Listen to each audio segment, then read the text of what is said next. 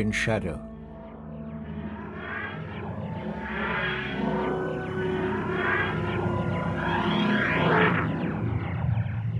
Out of nowhere, a battered London police box appeared.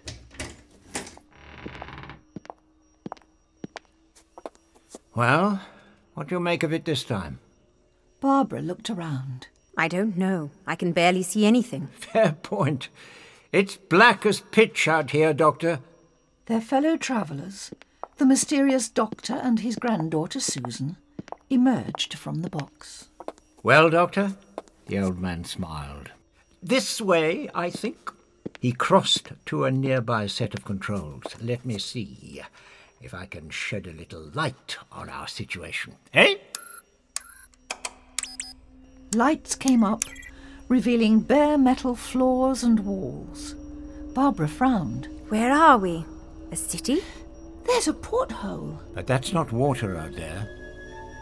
A spaceship, Doctor? The doctor nodded his head. Hmm, possibly, possibly. However, my instruments detected no movement. So, a space station then? No, I think young Chesterton was right.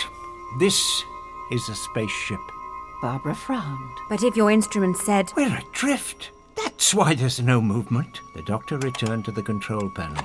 And why we must be careful. What do you mean, Doctor? In the event of an accident, Miss Wright, compartments like this would be sealed. Like a safety door, Barbara, to cut off any compartment that's been depressurized. Which means we need to be careful if we open any doors. Are you sure you know what you're doing, Doctor? At the control panel, the doctor turned a switch. Ian tensed as a panel slid open in the far wall, but nothing happened. The new compartment was intact. You knew? The doctor tapped the controls with a smile. I know an atmosphere reading when I see one. Now, shall we proceed? The travellers moved into the next compartment. It was similarly bare, and the door shut behind them. Again, the doctor checked the reading before opening the exit on the other side. The next compartment was laid out in a similar fashion. There was, however, an additional, heavier door on the side wall. An airlock, the doctor noted. Ian looked through its window. Stay back. What is it? There's a body in there. The doctor joined him and peered through. A sole figure lay face down against the exterior door. No sign of life. How do we get this open? We don't. But why? Think, child. We have no idea what killed him. That airlock could be filled with any number of dangers, any of which could prove deadly. No. That door we'd best leave alone. The doctor waved them on, and the travellers carried on through the ship, one bare compartment after another. Finally, they came to a bigger room, with doors leading off in different directions. Instruments and computers lined its centre, and one wall held massive arched windows looking out into space. The doctor advanced eagerly on the computers. Finally! Now we might discover where we are. Barbara looked at him sternly. And what happened here? Uh, of course, of course, the doctor replied. Hey, Ian! What do you make of this? Susan was at the window. Most of the vista was taken up by the blackness of space, but on one side, a massive cloud bank was visible, orange and brown. It reached as far as they could see, broiling with fury, some sort of gas formation. A nebula, maybe. Whatever it is, it looks pretty unpleasant. Let's see how your grandfather's getting on. As Ian moved off, Susan stayed at the window. After a moment, she frowned and her head tilted to one side. Then she crossed to a broader door at the back of the room and turned the dial to open the compartment. Everything all right? Well, I thought I heard something back there, but the door won't open. Let me try.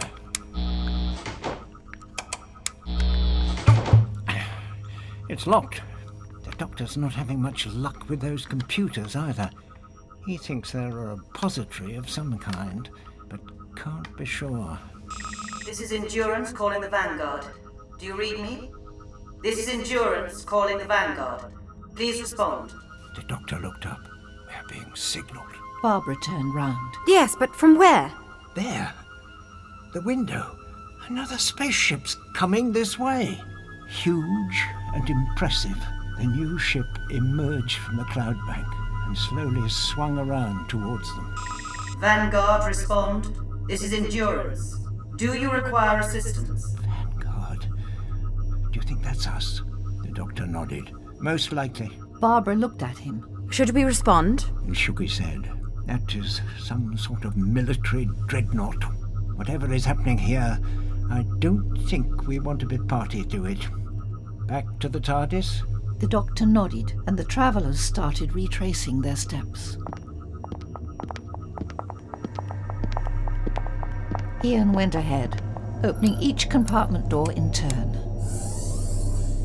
However, progress remained slow.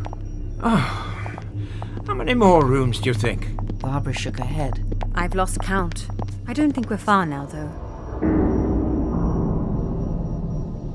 Come on, Doctor. Hurry! It's locked. Just like the one in the computer room. But it wasn't locked when we came through the other way. Of course not.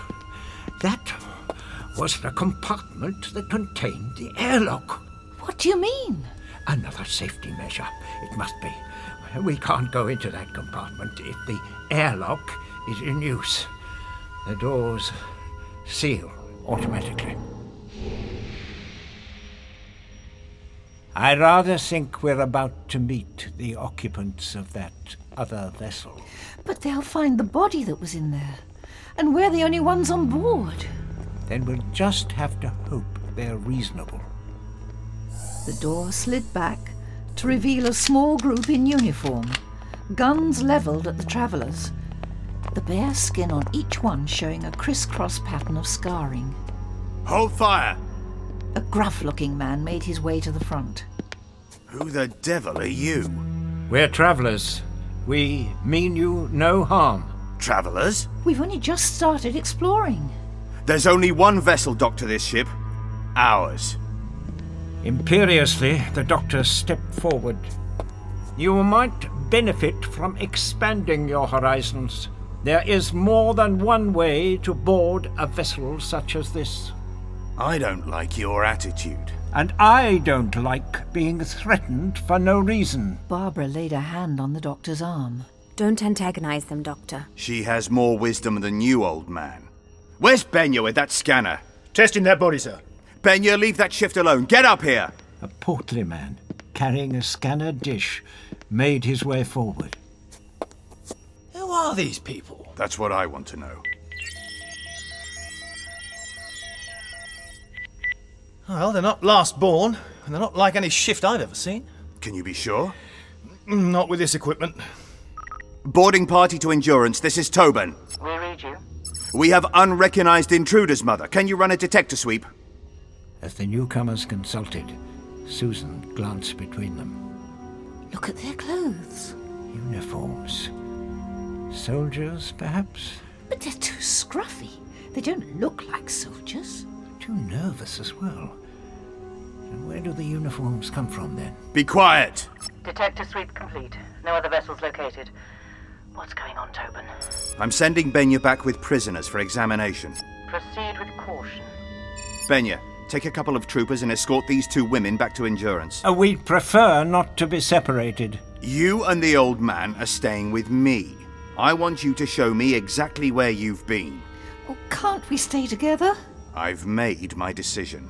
Follow me, please. As they left, the doctor stared at Tobin. And precisely what will this inspection of yours entail? What is it to you? The child is my granddaughter. Grand. Daughter? We need to be sure you are what you say, and I need to find out what happened on this ship.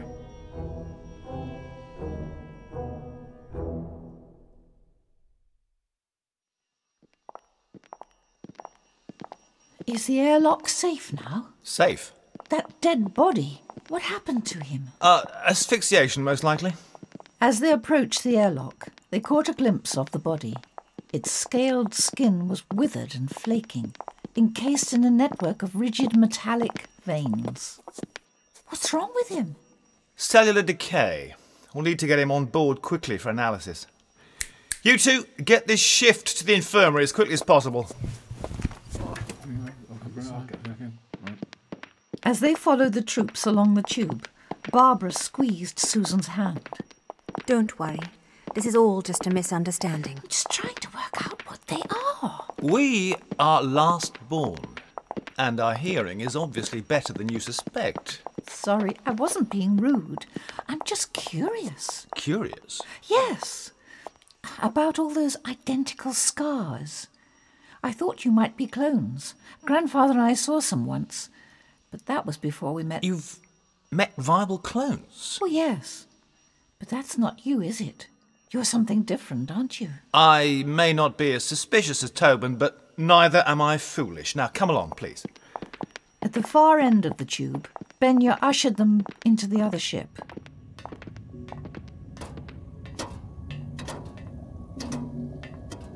Welcome to the Endurance. The contrast to where they'd landed was clear. This was a tighter space with crowded, narrow passageways. Pipes and cables lined the walls, and metal grates cover the floors. The Vanguard is a science vessel, whereas this. This is a ship of war.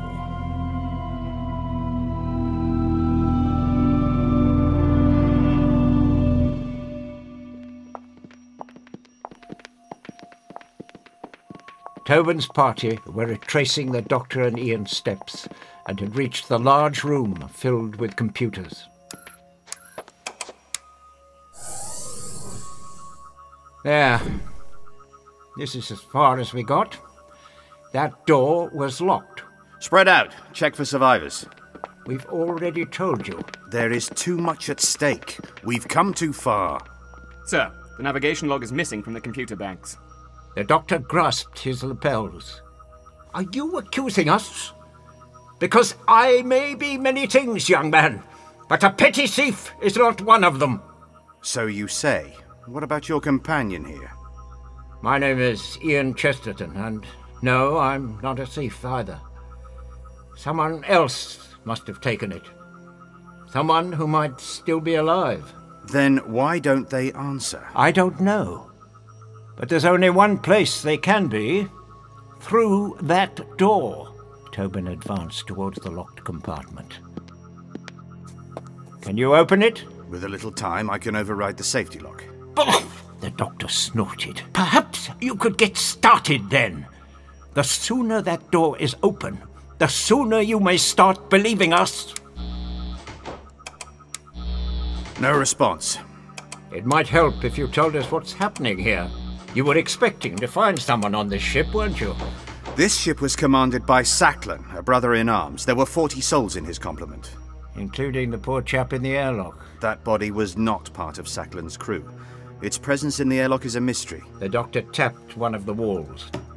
I think I may be able to solve some of your mystery. What is it? I wasn't looking before, but I can see them now.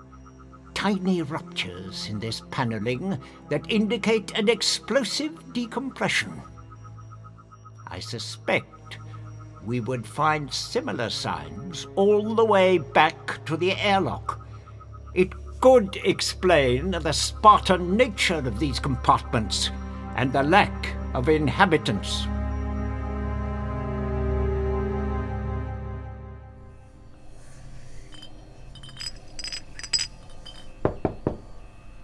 Benya, a pleasant surprise. Really?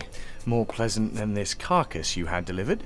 What do I want with a dead shift? A comparative tissue analysis. Comparative with what? My other surprise. Come in, he won't bite. This one is Barbara, and this is Susan.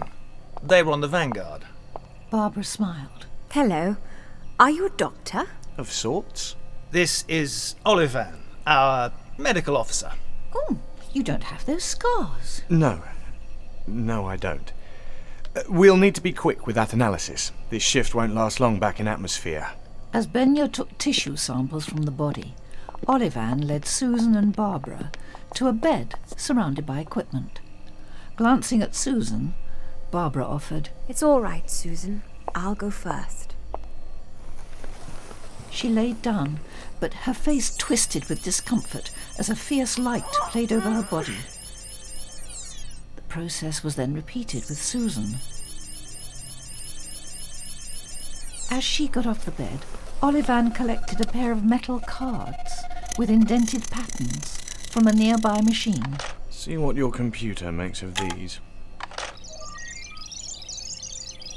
Well, It's not finished yet. trust an engineer to wait for a computer. I can tell you what it's going to say. Shifts don't react like that to the scanners, and neither do we. Firm cellular structure, no signs of mutation or modification, except the younger has two hearts. Hmm, as you surmised, these are pure organics with no relation to the shifts. I told you.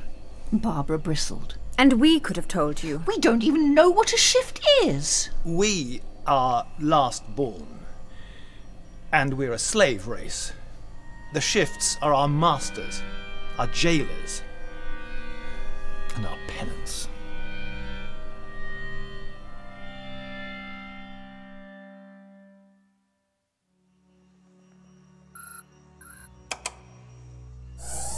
Finally. Give me that torch. Is that the bridge? Yes. I can't see any survivors. I can't see much of anything at all. Form up. As they advanced, Ian and the doctor were forced ahead at gunpoint. The room was filled with battered consoles and computer banks. There's a lot of damage in here. The doctor ran a finger along the top of a console.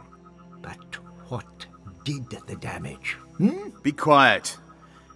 Oh, it's still here. Ian looked to where Tobin was shining the torch. The light revealed a large cylindrical chamber in the corner of the room. That machine. Our salvation. Tobin waved them on, but as they advanced, Ian paused, looking around. Something's wrong. Those shadows. They're moving. Humanoid figures emerged from the corners of the room, jet black. They were barely perceptible in the gloom. Charge weapons! Stand ready! Their shape and color faded away, replaced by reptilian skin, tall and thin. Their limbs were enmeshed by thick, metallic veins. Shift! Open fire! Doctor, get down! Over here! Ian pulled the doctor down behind a console, and Tobin's men fired on the figures. As they did so, their target's appearance changed once more. The reptile's scales were replaced by thicker, armored skin. The few shots that struck home had little effect. The creatures kept on advancing, encircling Tobin's men. As Ian watched, one of the figures reached out to a soldier who turned to dust at its touch. Taking stock of the battle, Ian pulled on the doctor's arm. They're picking them off. The doctor nodded. We'd best take our chances. Make for the door. Look out! One of the creatures stepped in front of them. As it reached for him, Ian grabbed at its wrist, trying to keep its hand away from him. But the creature was too strong and took hold of Ian. Then, after a moment's pause, released him. Other creatures moved in, surrounding them and blocking their escape. What happened? The doctor pulled Ian to his feet. I don't know, but it seems they have no intention of letting us go free. Now, the only survivor from his squad, Tobin continued firing until one of the creatures swatted the gun from his hand. Go on. Finish it. The creature in front of him changed back to its reptilian form with a smile. Your death is close, Turned to look at the doctor and Ian. but there are questions questions which need answers.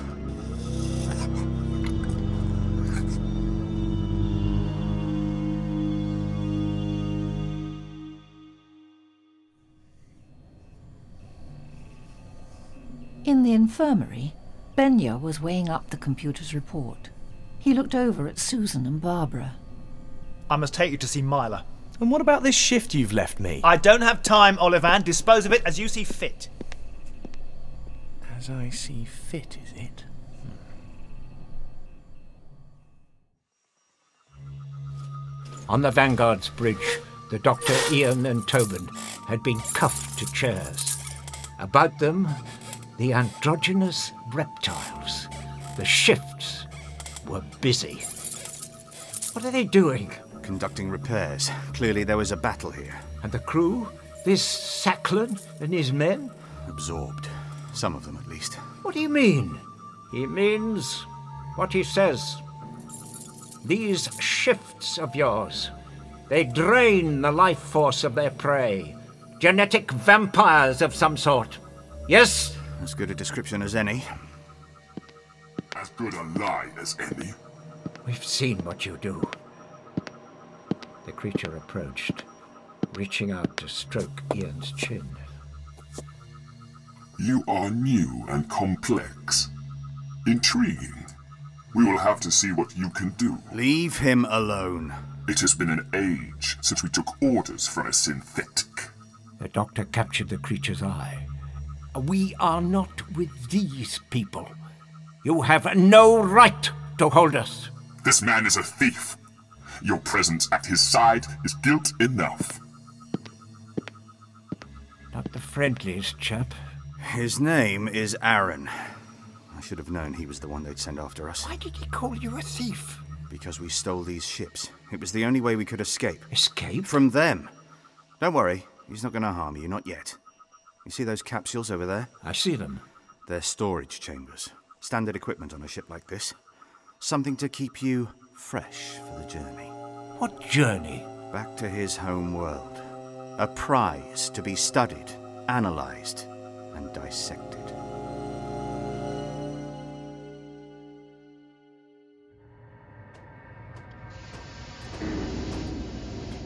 Aboard the Endurance, Benya led the way into a cramped and gloomy space.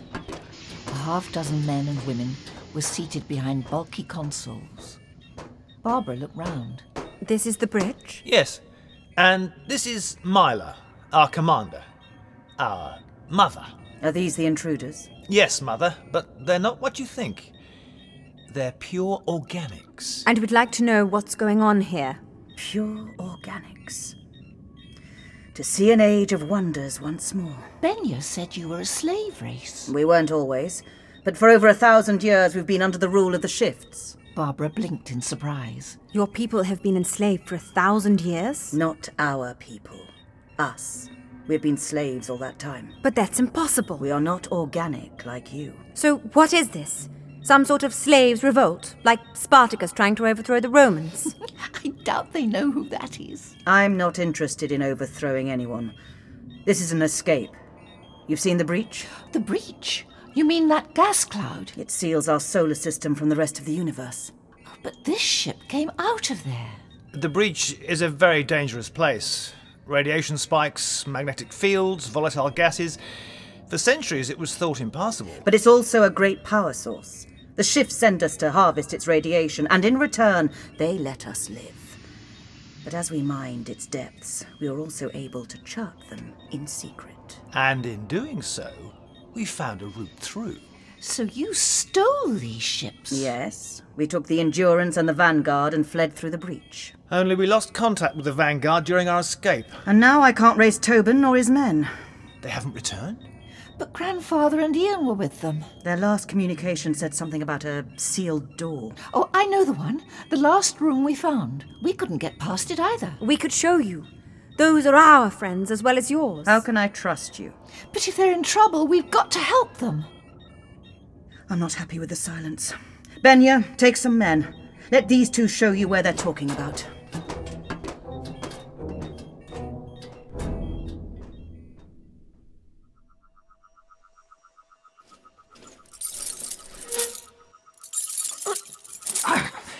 It's no good.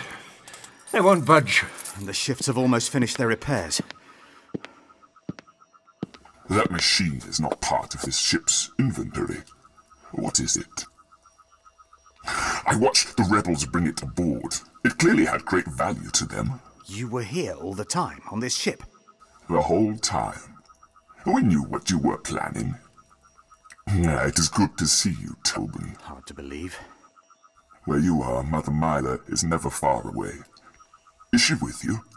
It would be good to see her again, also. Mila died 20 years ago. Disappeared, Tobin, not died. Is this escape what she had been planning all these years? You knew we were coming. You were waiting here. Only they gave you a fight, didn't they? Saklan and his crew held you off all the way through the breach. They fought well. Once they reached this side, they crippled the engines, hoping you would come to their rescue, but we were able to take control of the ship. We sealed the bridge and opened the compartment doors. Flushed them all into the void. Those decompression fractures. This isn't funny. The doctor shook his head. Oh, uh, but it is. Uh, don't you see? Hmm? They were waiting here, but not on that dreadnought of yours. You did something unexpected, and you've panicked them. That poor creature in the airlock was one of your own men, wasn't he? Caught off guard in your desperation. An unfortunate casualty. The weakness of the dictator. Silence! That's why they were hiding. They didn't know what to make of us, or you. What is that device, Tobin? Take your hands off me. I will strip your life energy from you if you do not talk. Is it a weapon? The only one we'll ever need. What is its nature? You'll get nothing more from me. I have just taken a tenth of your life energy. Brave when we're in chains. Wouldn't risk open combat like the cowards you are. We are not cowards. We are what you made us. Superior. Then why did you hide? I could not risk the prize these synthetics brought us. I admit I was surprised when Sackland took this ship through the heart of the breach. We had always thought such an action would be suicide. But you had your secret passage, did you not, Tobin? And that route is all there in the navigation log. The map to guide us home. No! You see how badly Mother has failed you? Her arrogance has always been your weakness. Well. Shifts! They were here the whole time. And they have the navigation circuit from the computer. They can't be allowed to escape with it. Barbara glanced around the corner. What's so important about this circuit? If they return home with that information, the shifts will know the route through the breach. Nowhere will be safe. So what do we do? What choice do we have? We fight.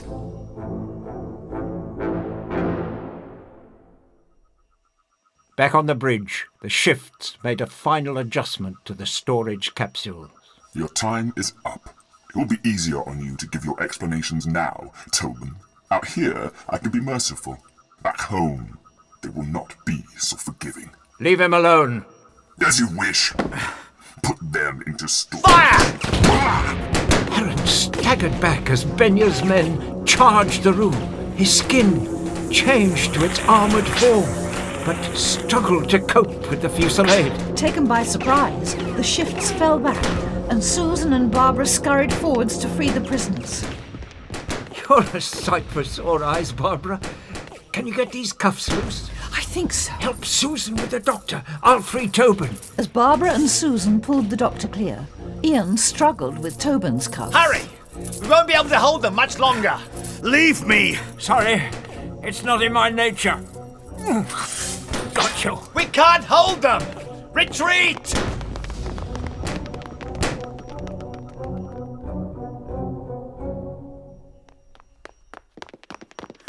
Form up at the doorway. Wait! Where's Barbara? Turning around, Ian saw her through the doorway, caught in Aaron's grasp. Hold the fire! Aaron locked eyes with Ian and slowly backed away, bringing Barbara with him. Another organic. If you value her life, you will fall back. Not without her. I promise. I will keep her quite safe. Oh! Aaron thrust Barbara into one of the storage capsules. As a glass shutter dropped, the inside filled with gas. Barbara! But as Ian dashed forwards, the door to the bridge closed. Get it open! We haven't the firepower for a full assault! What now? It's just the doors opening. But they're all open, all the way back to the airlock, all except this one. They've restored power. The doctor looked up. Chesterton, we must go. They're going to fire the engine. Break the link with the docking tube and flush us into the vacuum, just like Saklan's crew. But Barbara! You're no good to her dead. Move! As the others fled, Ian gave one last look back towards the locked door, then followed them.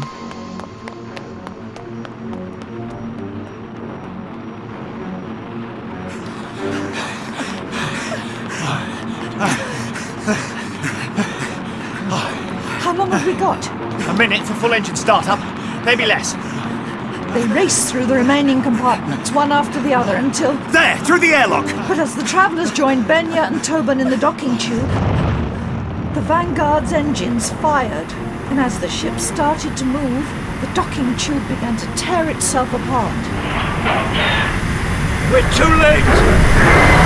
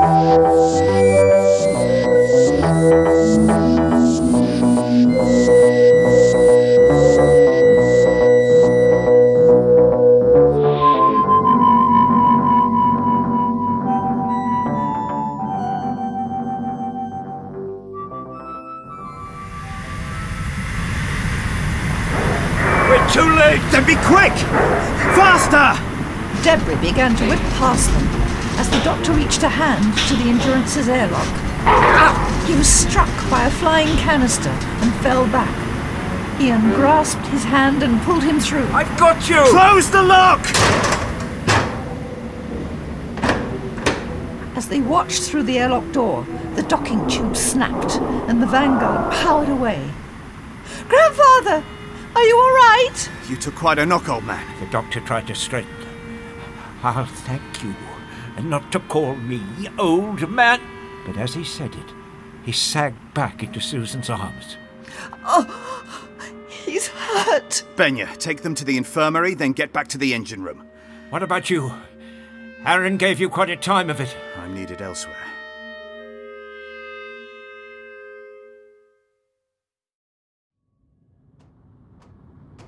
Tobin led Ian through Endurance's gangways. Reaching the bridge, they found Myla leading a fury of activity. Bring us about on intercept course. All gunnery crews to position. Block targeting solutions. Mother. Tobin, what happened? Shifts. They were already on board waiting when we left. They ambushed your other crew. This is one of the organics. Ian Chester. He helped us. Saved me. Mother, on the Vanguard, their commander. It was Aaron. What about the chamber? Still on board. But they have the navigation data for the breach. Then we can't let them escape. They're signaling to us. I have been waiting, Mother. I knew you were not dead. The others told me to forget. But I knew. There was no chance that an ego such as yours Turn it off. ever Ignore anything that isn't a surrender. Clear? Yes, Mother. Incoming! They're loading another round. I don't think they're in the mood for stopping. Put our nose on their tail. I don't want to give them much to aim at. Understood? At that angle, we won't get a clear shot. I'll worry about that later. They're firing. That's more like it. What's she doing?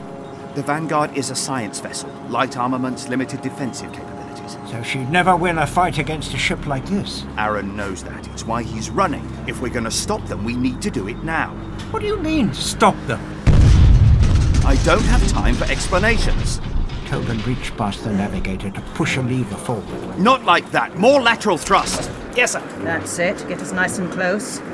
You know what to do? Yes, ma'am. Where's that targeting solution? Inputting. We're closing, but we won't be able to hold them very long. Understood. What are you doing? Waiting for the right moment to come about. To deliver a broadside? One chance, one shot. Turn on my mark. But Barbara is on that ship. Three, two, one. Mark, stand by to fire. You can't! Ian charged past Myla and pulled back on the navigation levers. Let go of those controls.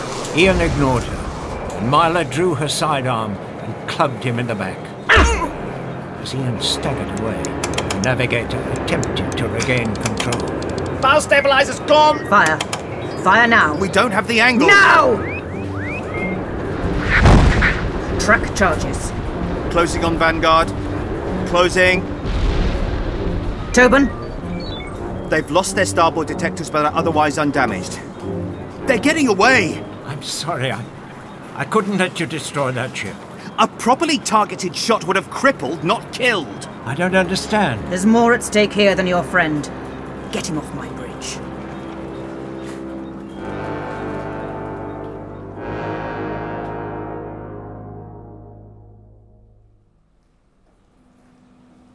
ship's infirmary, Susan watched anxiously as Olivan treated her grandfather.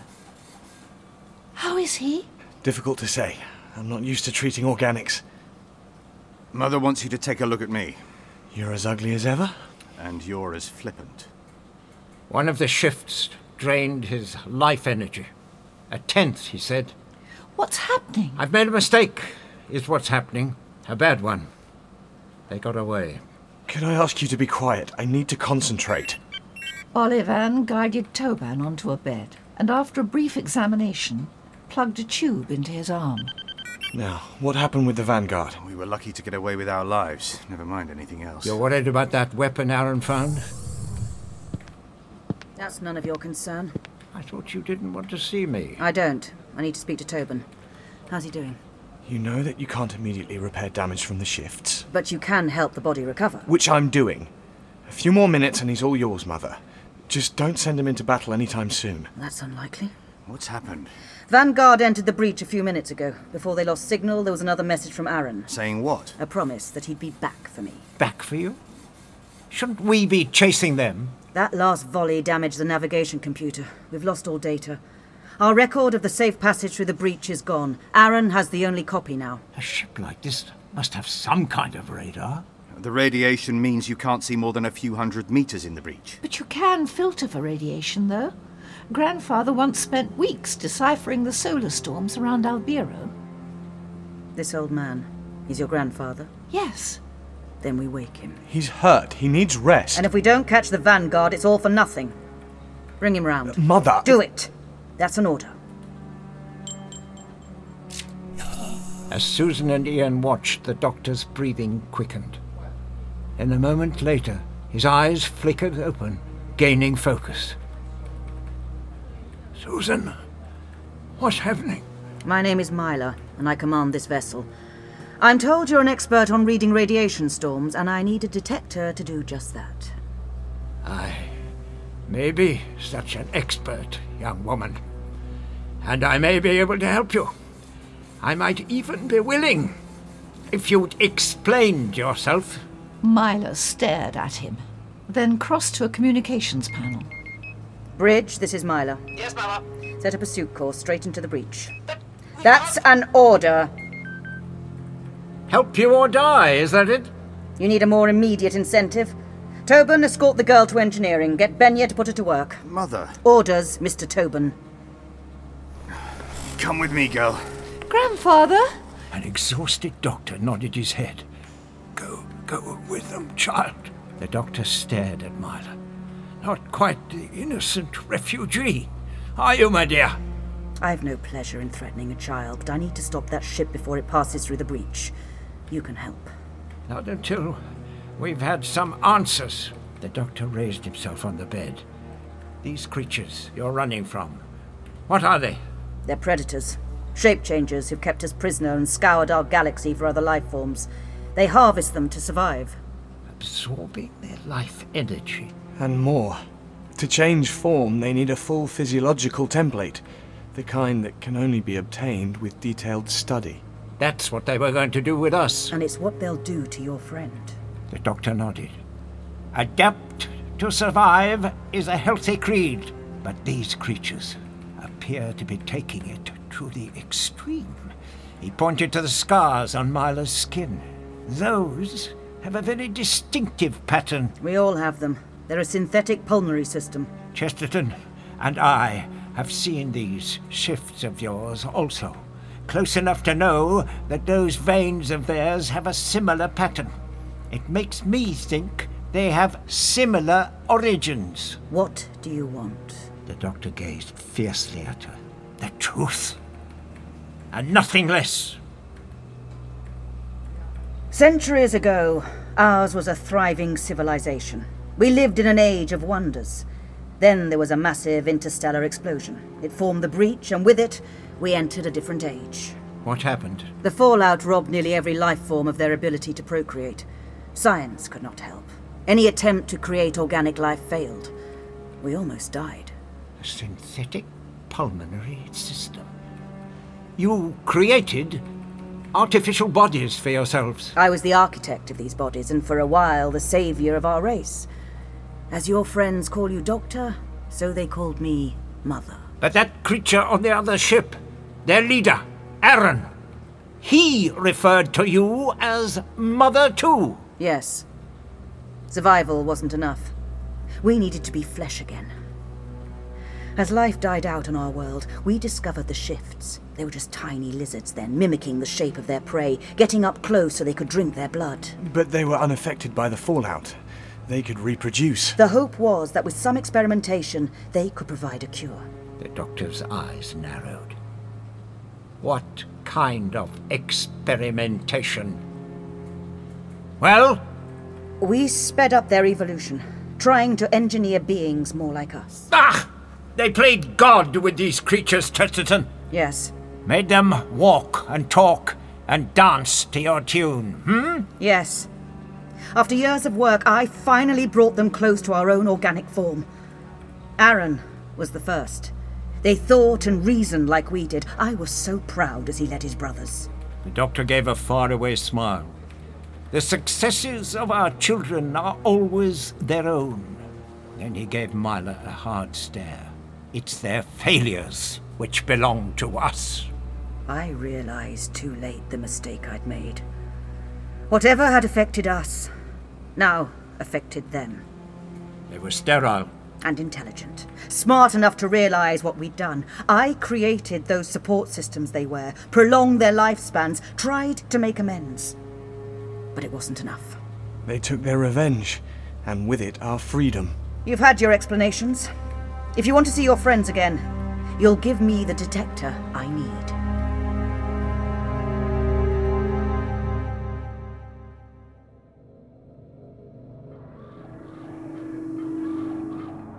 What was that? A magnetic current.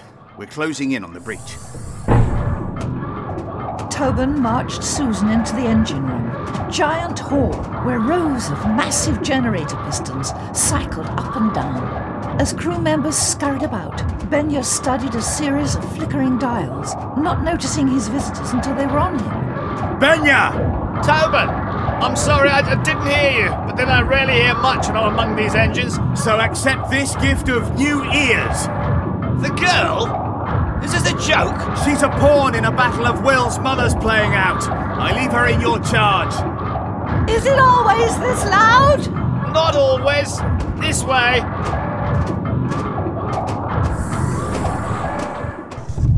Better? Mm, Much, thank you.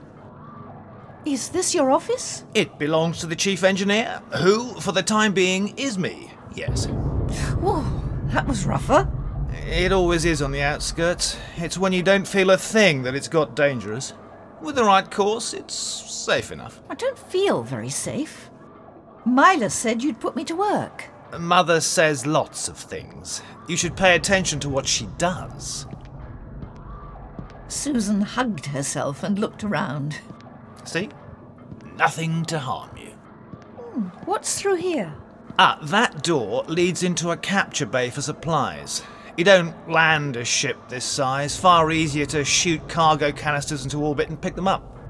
Susan wiped at the glass with her sleeve to reveal a small spaceship tucked into the space beyond. That's not a cargo canister. No, that is how we took the Endurance. You snuck on board. A flyer of my own design, perfectly mimicking the silhouette of a cargo canister and just big enough for a handful of rebels. Do you feel safe now? I was sent here as a punishment to force my grandfather to work. Myla may have used you as leverage, but you're not being punished. What do you mean? Like that flyer. Not everything is what it looks like. Engineering is the most protected part of this ship. If you're going to be safe anywhere, it's here. It's a bluff. Myla would never hurt a child.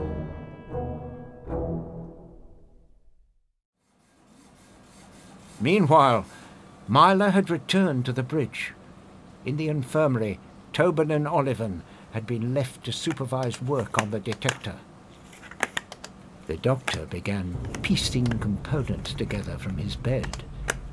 As he did so, Olivan frowned. I'm not happy with these readings. You're overdoing it. I'm quite aware of my own well being, young man. We're running out of time. We are aware of that, too. Olivan handed Ian a component. As their hands touched, Ian's expression changed. I'm an idiot! Sorry? You don't have the scars, that support system, and your skin. It's warm, alive. Doctor, he's human! The doctor took the component from Ian with a smile. You knew. Or you suspected. When the others refer to Myla as mother, it's a title. But it's different when you say it, Olivan. Olivan is the reason we're here. The first newborn in centuries. That device on the Vanguard isn't a weapon at all, is it? It will grant us victory. But it's not a weapon! It's an artificial birthing chamber. So far, I'm its sole offspring. My mother's life's work. A child a thousand years in the making. Aaron said Myla had been in hiding for 20 years. But she wasn't hiding herself. She was hiding you! We couldn't risk the shift's learning of his existence or the chamber. And that's why you had to run.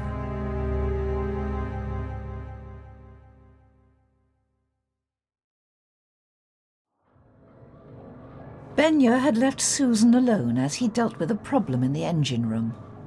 Bored, Susan moved around the small office, studying the various components lying around. But as she rested her hand on a cupboard door, the latch released, and a tangle of metal fell out. What's happened? that thing! It came out of the cupboard! What is it? Oh. I rather fear that's Olivan's idea of a joke. A joke? It's the shift from the airlock, or what's left of him. But it's like a metal skeleton. That's its support system. The rest is just wasted away to nothing. I told Olivan he could do what he liked with it. Presumably, this is his revenge for me delivering the carcass to him in the first place. It's horrible. Benya threw a sheet over the exoskeleton and then turned to Susan. My apologies. I'll dispose of it when I get a moment.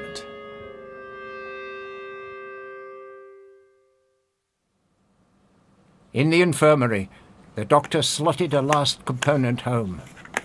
I'd recommend we run a few tests. Chesterton, could you oblige? Ian took the device from the heavy eyed doctor. Under his guidance, he turned a series of dials. The doctor watched in satisfaction. Good. Well, that's all seems to be. Uh, to be in order. Then we can get it to the bridge. Tobin took the device, but as Ian turned to follow, the doctor caught his wrist. These people, Chesterton, they've made a mistake and suffered for it. It's left them nervous, unsure of themselves. His pressure's dropping. I told Mother not to push him. As Olivan pressed a needle into the doctor's skin, the old man looked at Ian. They've no idea of battle, of tactics. Irrepressible forces. Stop the tide! And then he slumped back on the bed. What did he mean by that? I'm not sure.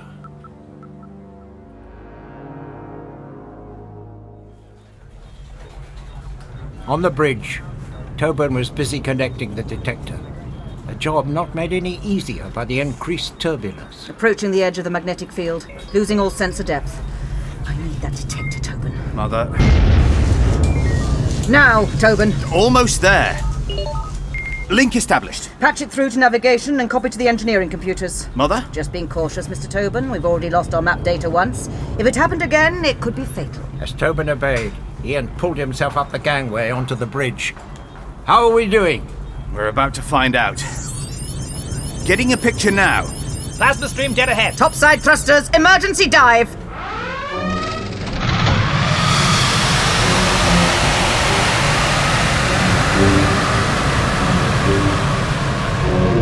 I take it that was close. Too close. We have clear passage at 037 by 024. Set course, pipe all charts to tactical. Myla and Tobin retreated to the rear of the bridge, with Ian following behind. Myla activated a glass screen, and a slowly shifting map lit up. Congratulations, your detector works. The doctor has his faults, but if he says he can do something, he usually can. You can see almost the whole of the breach. That section looks familiar. Those narrows. That's the safe passage, but where's the Vanguard? Uh, there, see the engine wake. Good eyes, Mr. Tobin. That's them, all right. What's wrong? They're a long way ahead. Bridge to engineering. Yes, Mother. Divert all power to the engines. We need every drop of speed. Understood. Full speed. In this environment, that won't be This safe. This ship's called Endurance for a reason. Full speed.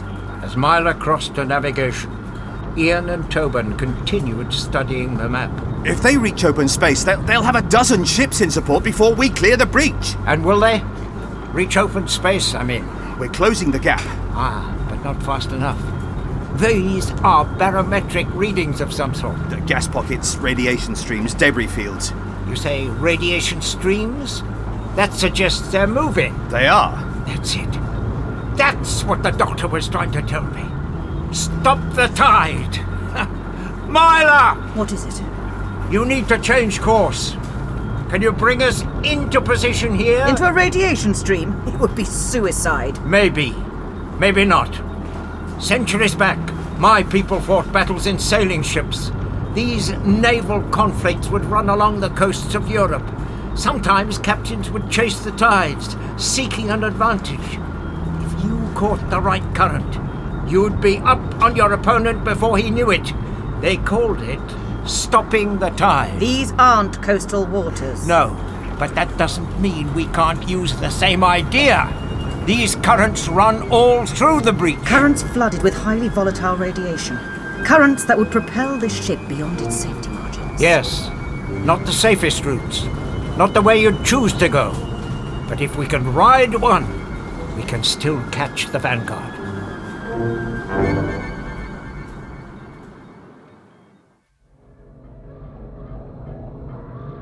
In main engineering, Benya was marshalling his crew. No, plug the batteries into the main drive system. We need more power. Do it now. You have everything we've got available, Mother. I'm trying to divert more power, but I, I need I know about the power. I want to know about hull tolerances. hull tolerances. Core integrity, pressure resistance, shielding levels. Against what? The breach. If we venture off the safe path, what could she take? Well, I don't know. These dreadnoughts carry a lot of radiation plating, but no one's ever survived that kind of punishment. Mother? Time to make history. Do whatever's required to secure core operations. We're going in. Change course. 326 by 249. Mother? You heard me. Entering radiation stream. I hope you know what you're doing, Chesterton. I know that sometimes you have to risk everything if you want to win. Velocity at plus nine and rising. Plus 11, still rising.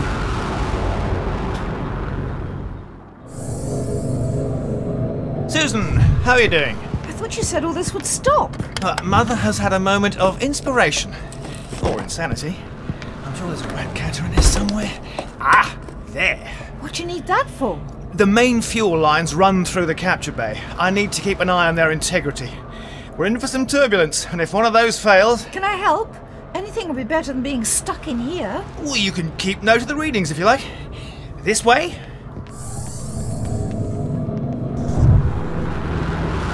Velocity plus 19, holding. Madness. It's working, isn't it? The breach is riddled with debris. At this speed, one hit and we're finished. How much longer? Another 10 minutes, probably less. Then we'll exit the current here. That puts us right on top of them. It's too close to that gas bank. What's wrong with that? Your detector's not picking up much on it, which means it's probably super dense Karen gas. One spark from our hull and that lot would ignite. Then we'd best not hit it. Mother! I thought risk everything was the strategy today. Winner takes all. Is that normal? Is what normal? Look at the map. The Vanguard's barely moved. They're just being cautious. The shifts have lost a lot of ships in here over the years.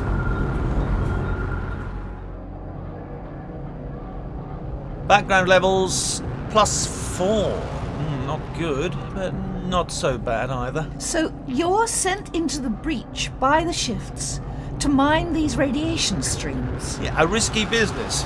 And we're more expendable than the shifts. Ah, normal background, that's better. And the radiation is stored in fuel cells Which the ships pick up in orbit. and then go into the reactor feed through that hatch over there. With the energy then fed back into the engines along these fuel lines. You learn quickly. Change to 047 by 030 on my mark. Mark! Fire braking thrusters, bring us about. Velocity plus seven falling fast. There she is. Input your firing solution, Mr. Tobin. A clean hit, please. She's just sitting there. Then they're just making it easy for us. Aaron didn't strike me as a fool. Keep us in the clear. I don't want us near that gas cloud, understand? Yes, Mother. I have a firing solution. Local detector's picking something up. It's a mine! Full stop! Too late! In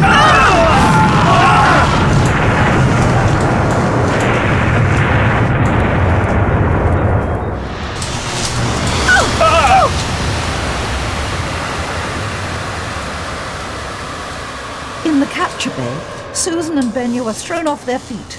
As they got back up, the lighting bars sparked and died. The only illumination now was the pallid glow of the fuel lines. What happened? We hit something. An electromagnetic charge. The fuel lines can look after themselves. They'll need me with the engines. Come on! Benya led Susan back through the office as electrical charges coursed over every surface. Equipment sparked and shorted out. Reaching main engineering, they could see the movement of the giant pistons had become pained. Behind them, the deck plate sparked. And the shift exoskeleton began to twitch in response.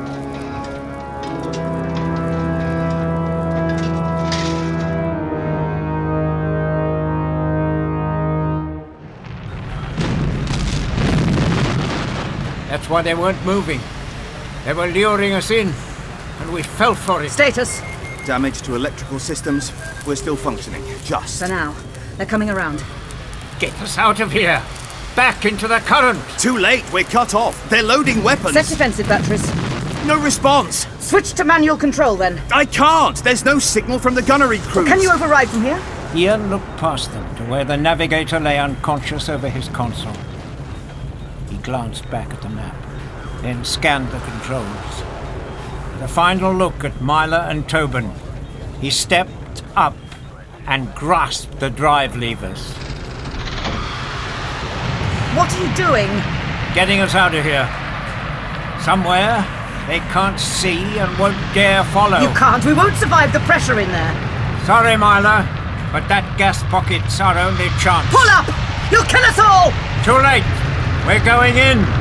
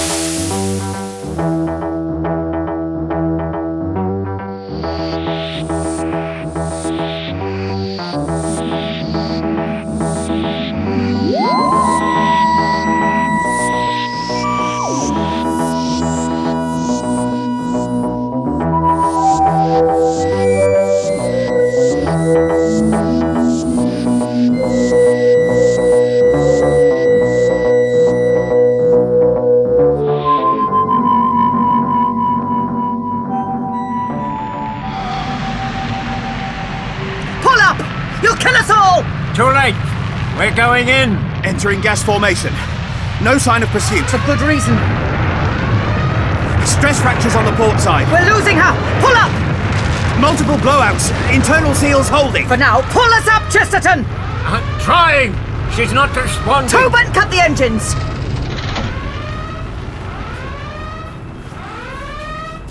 Chesterton, you can let go now. Well, No sign of the Vanguard following us in. You took an awful risk.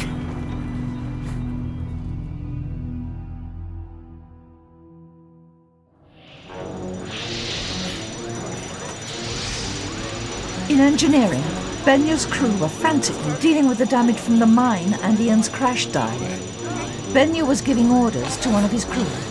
Destin, take those three into section 9 and clear that manifold. Now! Third, Susan, try restarting those regulators. These ones? Uh, that's right. Oh, no response on 1, 4, or 5. What did they hit us with? There were all those sparks. The right sort of electrical charge would overload the systems. But you must have a reset, like a trip switch on an electrical circuit. We can restart the electrics, but the rest of this. The engines are on standby, we've got stress fractures everywhere. It's more than an electrical charge. Something else has happened. Engineering to bridge. Please respond. Dead. And no way of knowing what we're up against. Then we should do what we can. If we can restart these electrics, then let's do that. Yeah, a drop in the ocean. But better than nothing. Very well. This way. As Benya led Susan deeper into the engine room, they were unaware of the office door being pulled open behind them.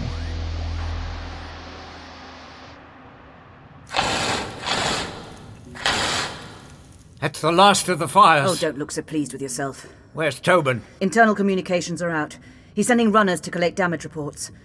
You've crippled my ship, Mr. Chesterton. We're alive. For all the good it does us in here. Mother, you need to come with me. What's wrong? The compartments we lost. The internal seals are holding. So far, but Mother, just come with me, please. Tobin led Myla into the belly of the ship, Ian following behind. As they progressed, he could see her shoulders stiffen. Turning onto a familiar stretch of corridor, their way was blocked by heavy metal shutters. What are those? Emergency pressure doors. But the infirmary's through there. The doctor's There's in- nothing past those doors but open space now. The bulkhead couldn't handle the pressure. He's gone. Mother. He's gone, Tobin. Doctor.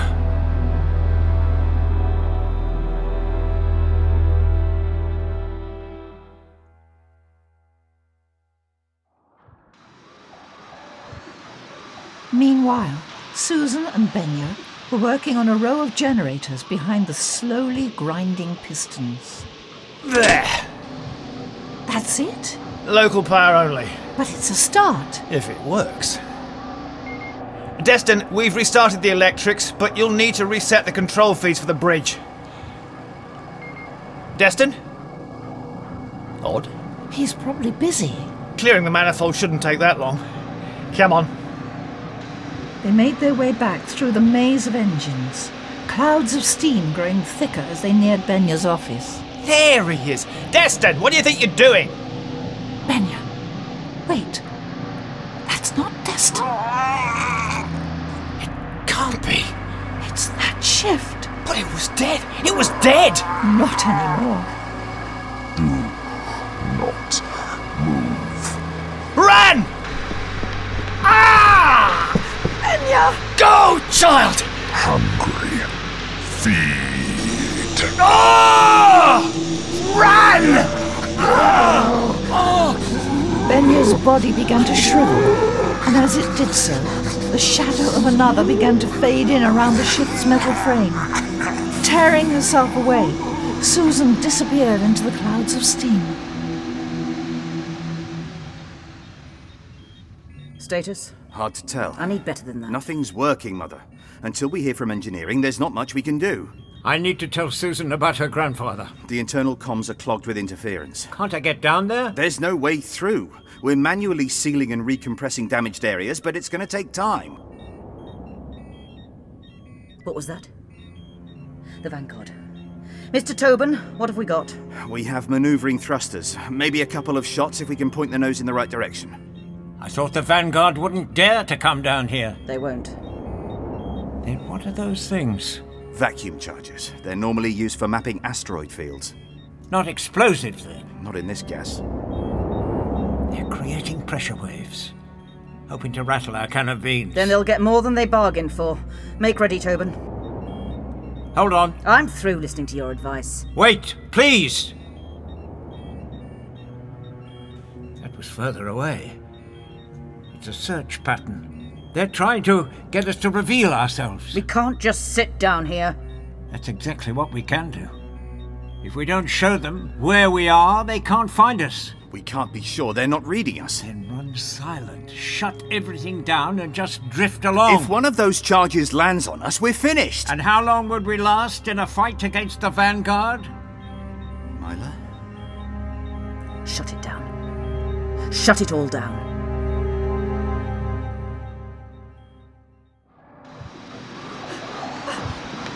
Susan ran back along the passage through engineering. Out of the steam behind her came the shift.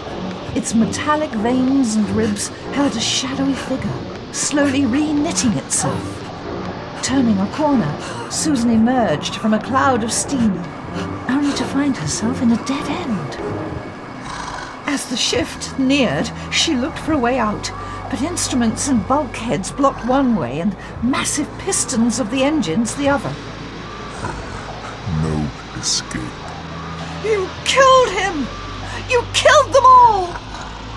Necessary.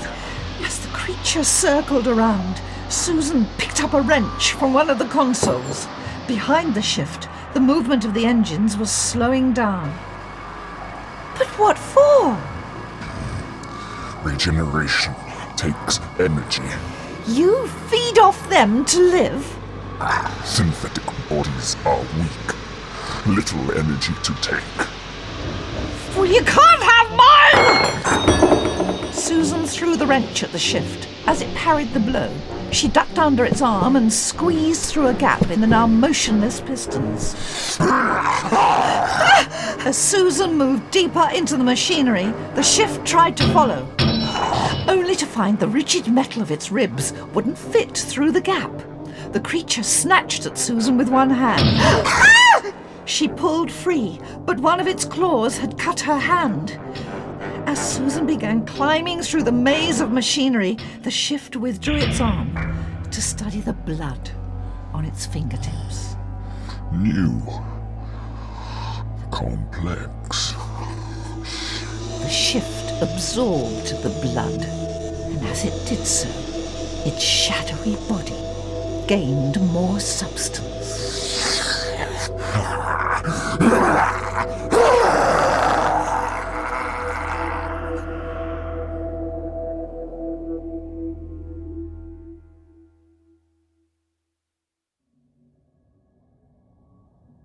On the bridge, the instruments were untouched and the detector screens blank. Everything was blood red under the emergency lighting. As the Endurance drifted, there was nothing for the crew to do but wait. Ian and Tobin sat on the floor with them.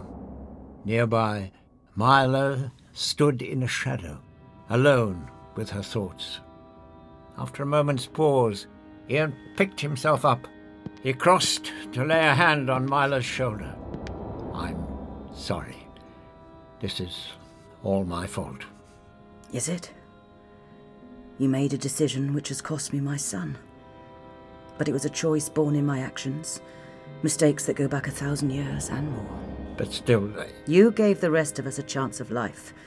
It's more than we would have had without you. I'm sorry about your friend. I'm not sure I believe he's gone. Not yet. We've seen too much together. And the doctor has a way of turning up. I can't give up on him. And I can't give up on Barbara. Once the pressure doors were down, there was no other exit. Olivan would never have left a patient behind, but there wasn't time to move him. Trust me, Mr. Chesterton. Ian. Your friend is dead, Ian. As is my son. We need to forget and move on. No, Tobin, we don't forget. We never forget. this isn't your fault. You didn't raise those monsters up. It's not you who led us into this latest disaster. My foolishness, Tobin. My arrogance. I should have left us to die. We've lived too long. Is that what you tell Olivan? That he lived too long? Don't. Why? Because it hurts? That hurt is good. Carry it. Think of him and be strong. Hear that? They're still looking for us. They're not ready to forget. Olivan wouldn't want you to forget. Then what do we do? we remember.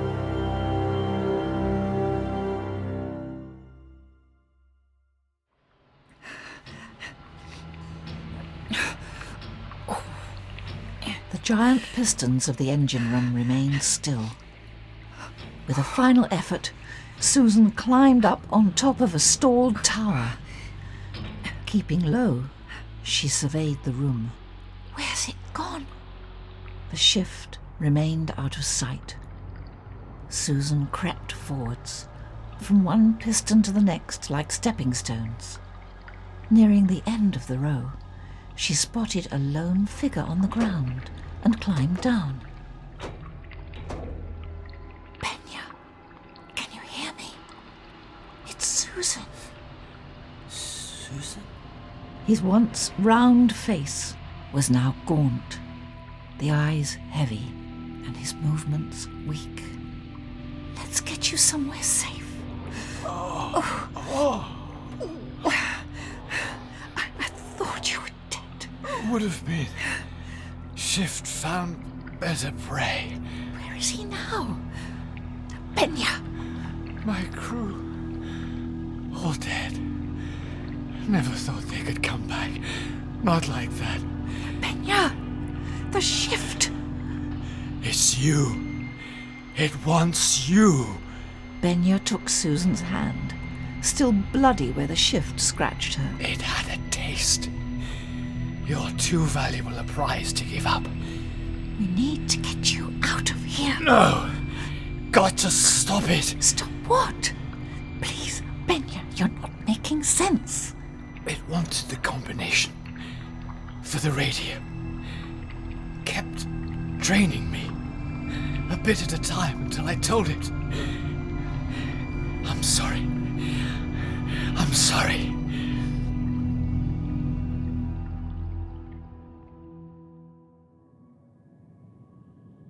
The shift was at work in Benya's office, reconnecting damaged equipment.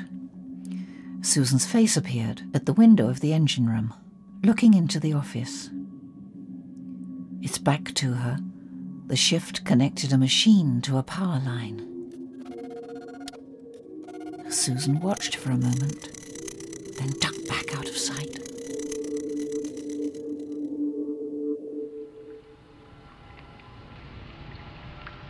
Returning to Benya, she crouched down beside him. He's reconnected the computer. I thought he was sending a message, but he's just printing out some of those cards. Wants to tell Vanguard about its prize. An amplified signal might still reach them, even through the breach.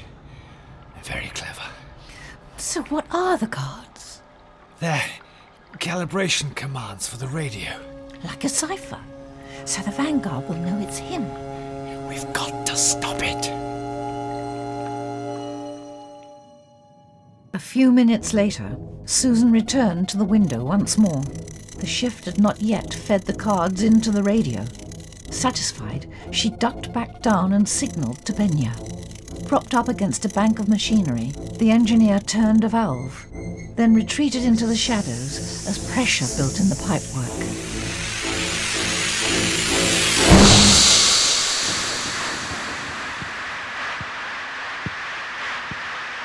The shift left the office to investigate. As it passed by, Susan slipped inside unnoticed.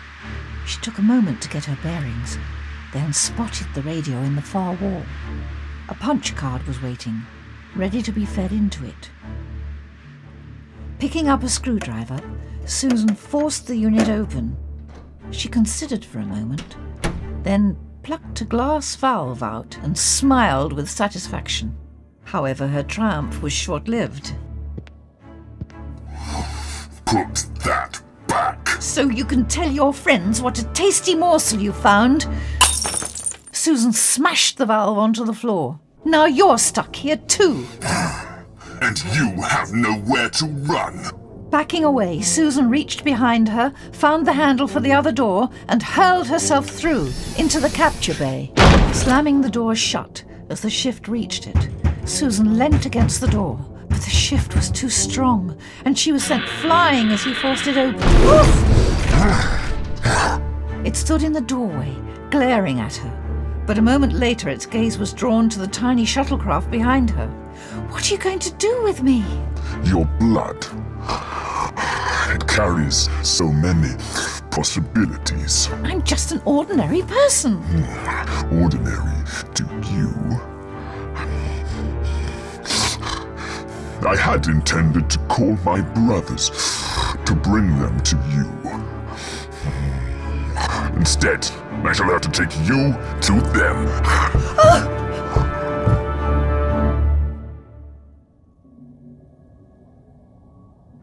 What do you think? I've not felt any of those charges for a while. And the last one was a long way off.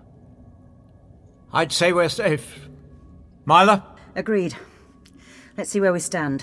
Power up all systems. Yes, Mother. Activating main operations board.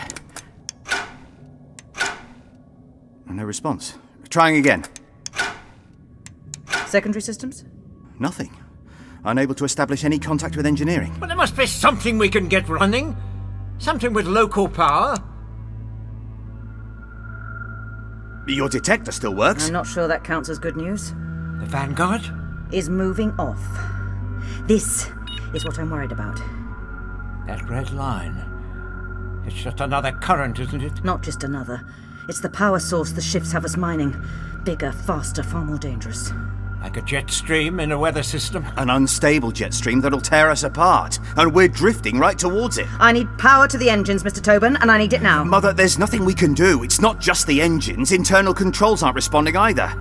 I don't understand. We've lost pressure amidship, which means we can't get to engineering to restore main power. We can seal the compartments manually, but it'll take time. Time we don't have. We've got 24 minutes to get those engines started. Tobin turned to the exit. Tobin? Tobin! Where are you going? If we can't get through, we need to get around. No, it's too dangerous. It's the only option. I won't allow you. I might not give you a choice. What are you arguing about? This is an escape hatch. I can climb along the exterior of the hull, get access to engineering that way. Mr. Tobin is forgetting the pressure and wind speed out there. He'll be torn from the ship. And Mother is forgetting the magnetic anchors. The what? Clamps with a steel tether attached. Anchor points for an ordinary spacewalk. The tether will cover maybe a quarter of the distance required if you're lucky. After that, the second you unhook, you'll be torn away from the ship. There's no time for anything else. What if I come? Then you'll both be dead! No. We work like climbers. Tie us together, and we both take a clamp. We make our way along the hull in turn. One anchors, the other releases. That could work. And if I forbid it? I'll go anyway. Are you coming in?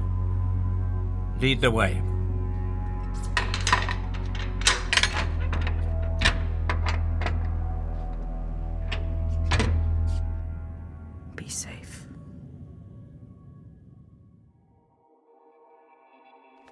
In the cramped airlock, Ian and Tobin were donning spacesuits. There. Can you hear me? I hear you. And you understand how the clamps work? Green to activate, red to release. Be ready. It's going to be fierce out there. Magnetize. Got it. Releasing outer door. Outside was a maelstrom of colour. Tobin advanced to the open door. He gave Ian a wave and pulled himself through. Caught by the current, Tobin was dragged out of sight in an instant. Ian braced himself as the coil of steel rope at his feet unwound. Tobin? Tobin? You all right? Can you hear me? Tobin! I'm within reach of the hull. Magnetizing now. I'm secure. Release your clamp and follow me out. Ian edged towards the lip of the airlock. As the current pulled at him, he looked down at the clamp he was holding onto. Then he closed his eyes and switched the control off. Sucked from the airlock, Ian bounced along the hull at a furious speed. In the blink of an eye, he flashed past Tobin. Oh! Then the rope pulled taut. For a moment, Ian hung helplessly on its end, unable to reach the hull. Then the current slowly forced him back in. He reached out with the clamp and was anchored again. Ian, are you okay? I'm not sure which was worse the journey or the sudden stop at the end. How many more times do we have to do that? I can shoot a line across to the hatch once we get to the stern.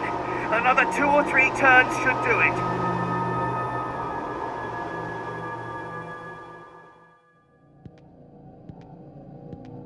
Meanwhile, the shift was examining the shuttle. As Susan watched, it inspected the cockpit, turning controls on and off. Without a word, it returned to the office and came back with a punch card.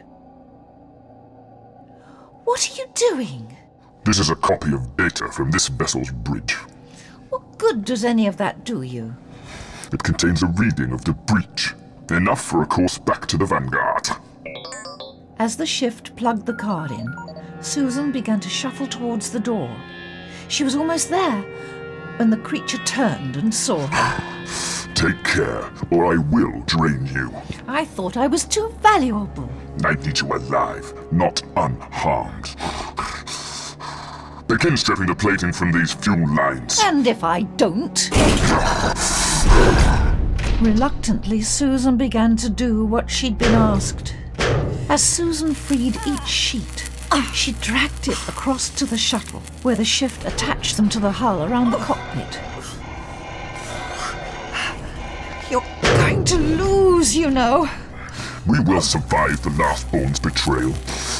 We have always survived. That's all you care about, isn't it? Surviving.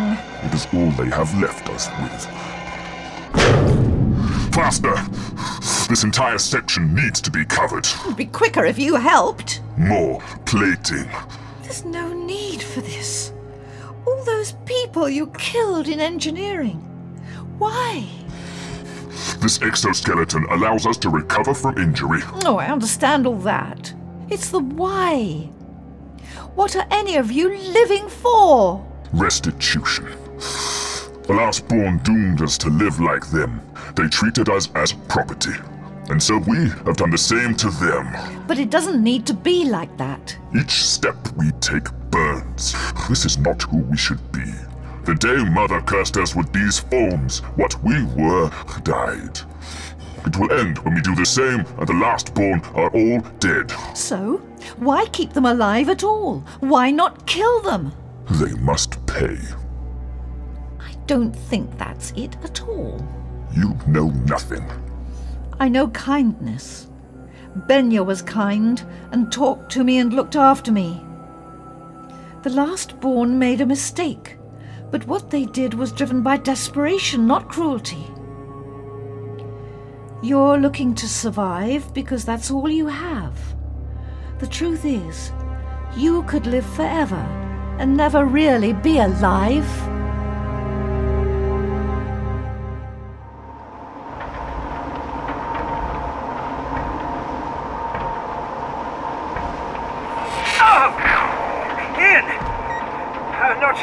That time. Can you see the hatch? I don't think so. It's hard to see anything out here. Wait. Yes. About 20 feet away. Hold on. Releasing. Tobin flew out of the gas clouds towards Ian, then on, past him. I'm gonna climb back up to you. Don't worry. I'm not going anywhere. Slowly, Tobin emerged from the murk. Ian reached out and took hold of his wrist, pulling him level. Tobin activated his own clamp and gave a heavy sigh. Uh, is it my imagination? Or is this current letting up? We're closing on the radiation stream. A calm before the storm. Just as well. I'm not sure we'd get across to that hatch otherwise. True. But it means we're almost out of time, and we'd best get on with it. As he embraced Tobin, he unslung a rifle from his back and took aim at the nearby hatch.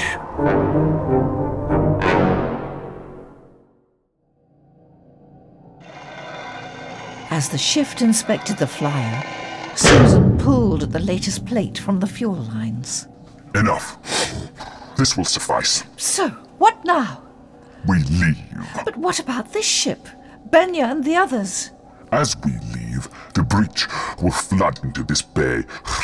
Without shielding, those fuel lines will not maintain their integrity for more than 10 minutes. But that'll destroy the endurance. We will survive. No! I won't do it! I won't let you!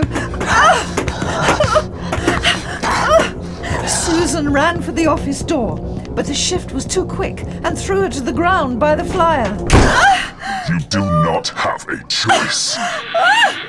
Let her go! Stood in the doorway, still in his spacesuit, was Ian. We've got to stop him! Back away, Susan. As Susan did so, Ian raised a gun. I don't want to hurt you. That is unlikely.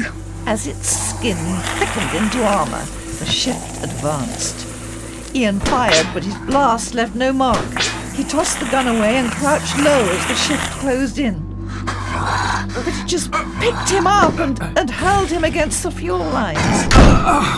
Before he could recover, the creature had grasped Ian around the neck. Another organic. I need only one. The shift's forearm blurred, then solidified into a sharp spike.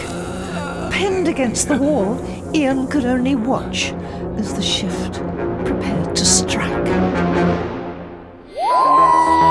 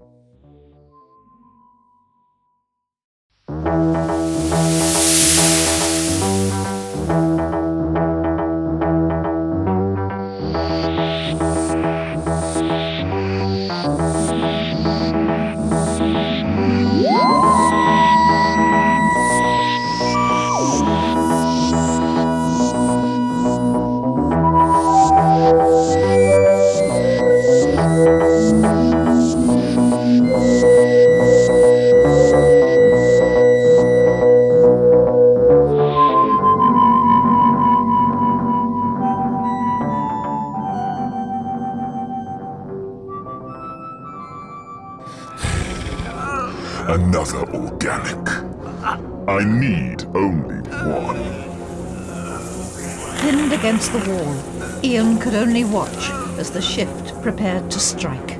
But before it could attack, the shift staggered back under fire from a new source. It was Tobin, finally catching up to Ian. While his fusillade did little damage, it was enough to make the creature release its grip. As it staggered back against the fuel lines, Susan looked at the way it flinched and suddenly lunged forward. Susan! Grasping the shielding she'd been working on, Susan pulled it free.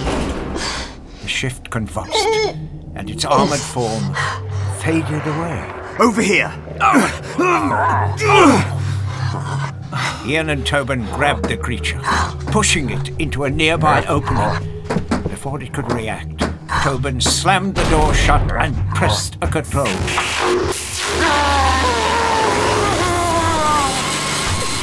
What is that? The feed into the reactor. Not even a ship could survive that. Thanks. Susan, you all right? All the better for seeing you. Benya!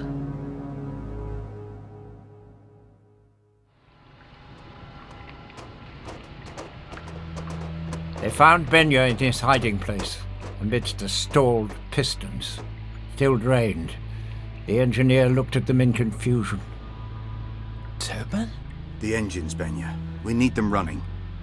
Oh, we restarted the electrics. You, you just need to set the control feeds. How? Open up the red circuit and the green. Make sure the links. As Susan looked after Benya, he directed Ian and Tobin. Shortly after, the giant pistons began to move once more, and communications were restored. Myla, this is Ian. Do you read me? You should have control of the engines now. Understood. We're pulling away from the radiation stream. Good. Tobin's repressurizing those compartments. We'll be back with you soon.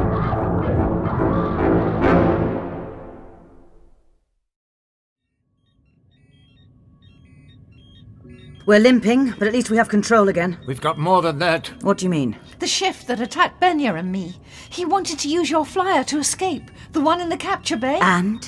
Only he wouldn't use it as it was, you see. He made me strip shielding from the fuel lines first. To reinforce the cockpit? Yes, and that got me thinking about the last born and the shifts, and why they were so interested in us. All these years, they've had to get you to mind the breach for them. That's revenge. For what we. For what I did to them. Mm, Well, that's how it looks, but it's not the real reason. What do you mean? With the radiation that powers these ships, it leaves them vulnerable. It disrupts their ability to shift. It's why they need you to work the breach for them, and why he had to use me to shield the flyer. We've got a weapon, Myla. Something we can use against them. Something that works. It's too late. The Vanguard's almost out of range. We can't catch her now. What about using those currents oh, again? It was touch and go before, but trying it now. Well, we go up and take half the breach with us. What about the flyer? Look how quick the jet stream's moving. Right to the far side of the breach. Take the flyer in there, and you'd get ahead easily. Maybe ambush them for a change. You don't seem to understand. A concentrated dose of that radiation would destroy us, too. At those levels, even with shielding, any pilot would be dead before they caught up to the Vanguard. Maybe grandfather can think of something. Tobin, could you give us a moment? Uh, of course. Um, Mother, uh, we should try to clear that interference from the communication system. What? Come on. Ian? Ian? What is it? What's wrong? Susan, I. i- i- In all the rush with the shift and getting the ship out of danger, I forgot to tell you. Probably because I didn't quite believe it myself. Hold on. I need to tell you. It, it can't be. That's static. It sounds like Morse code. Susan, don't be silly. Who would. Tobin, Yes? that interference! Where's it coming from?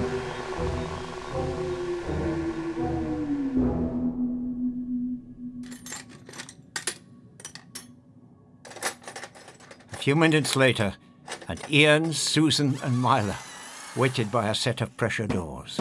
A team of workers had removed an adjacent wall panel and were clearing machinery from the space within. As they did so, the Doctor and Olivan were slowly revealed, huddled together. Grandfather! The Doctor looked tired and uncomfortable, but smiled at his granddaughter. I was starting to think you had forgotten about us.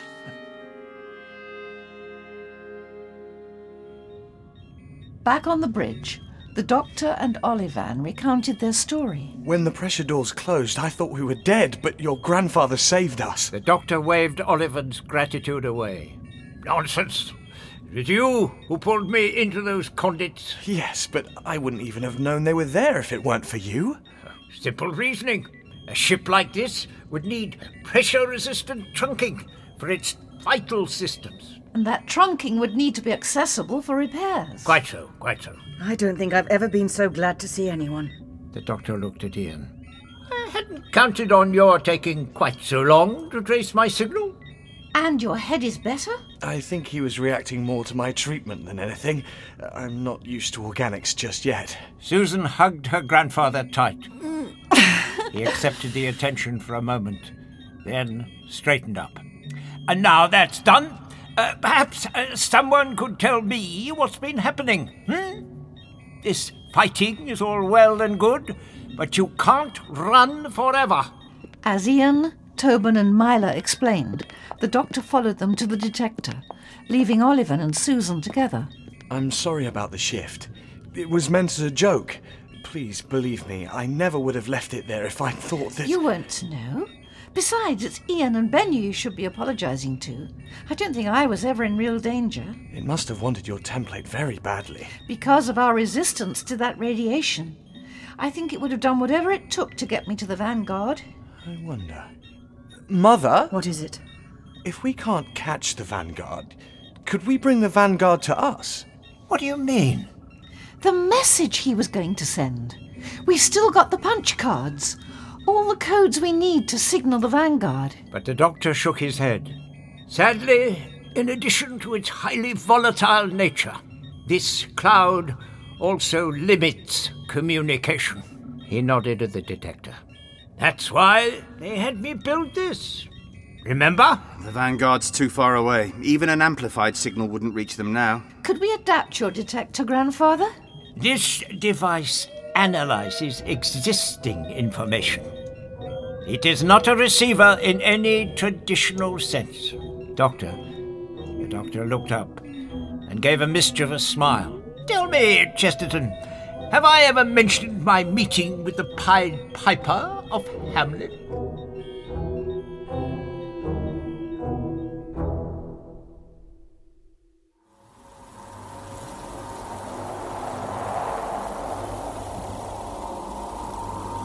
An hour later, the flyer from the Endurance was tearing through the jet stream. Light flared across its fuselage, flashing over the cockpit's occupants, Ian and Susan. Strapped into their seats, both looked apprehensive as the tiny ship jostled them.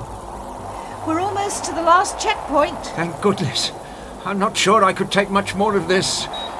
Give me the punch card. Susan rooted through a set of cards she was holding and selected one. These are ever so clever. Each one's like a microcircuit with a set of instructions burnt into it. You could use it to do anything. If you remember to feed it in. Oh, sorry. Let's hope your grandfather got his calculations right. Get ready. We'll be leaving the jet stream in a moment. As the flyer exited the radiation stream, it emerged into a cloud of space debris. This must be the silicon storm Grandfather talked about. Which means we're in the right place. But what about the Vanguard? Right behind us. Let's hope she can't see us in all of this. As they waited, the Vanguard loomed over the tiny flyer and passed on. All right. Give it a minute or two, and then put these punch cards in the radio. Time to start playing our pipe.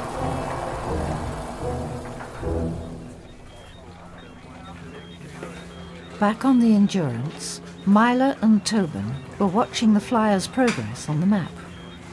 They're through, and they've not been spotted. Even so, Aaron's no fool. Then we'd better be ready. Bridge to engineering. In engineering, Benya was toiling alongside Olivan and the doctor at a workbench.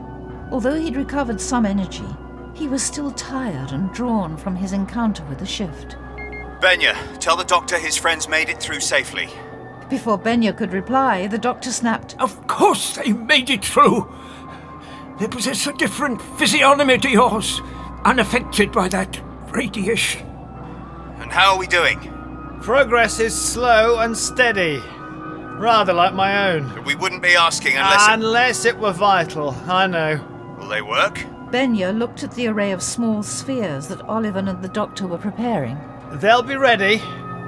Will they work? We'll find out. Understood. Myla pointed to the detector. The Vanguard had come to a stop. They must have received the signal from the flyer. Yes, but are they going to believe it's from us? And even if they do, what will they do about it? Myla and Tobin continued to watch. Then finally, the Vanguard moved once more. They're reversing course. And the flyer's moving off. If they keep that distance, they should remain out of detector range. How long will he follow that signal, do you think? Now he's turned, he'll follow it to the end. Because he knows we're alive? Because he knows I'm alive. The doctor was right. We can't run forever. Get us into position. Vent lateral tanks, jettison any debris and spare parts. We need to look like a bird with a wing down.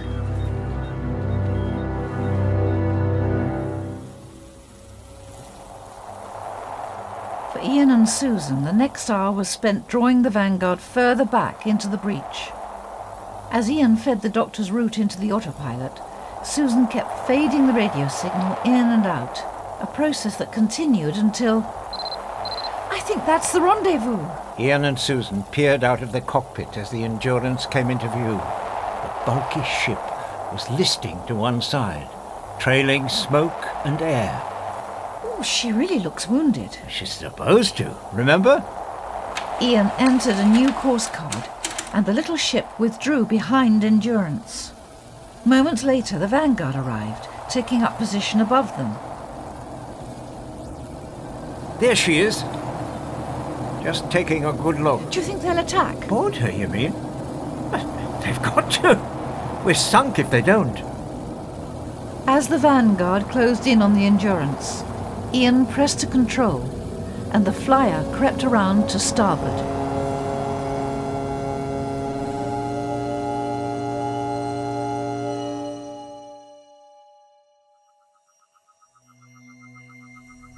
On the bridge of the Vanguard, Aaron was pacing back and forth. Wounded. Adrift. Holding sample of valuable organic data. Hmm. Over and over. Don't worry. Even if there are no organics, I would still be here, Mother. Pressurize the docking tube and form a boarding party. Full armaments. No mercy. As the shifts prepared to board the Endurance, Aaron crossed to the storage tube. Barbara rested within, her eyes closed, expressionless. Aaron stared at her, and then ran a finger over the glass. You will be reunited with your friends soon enough.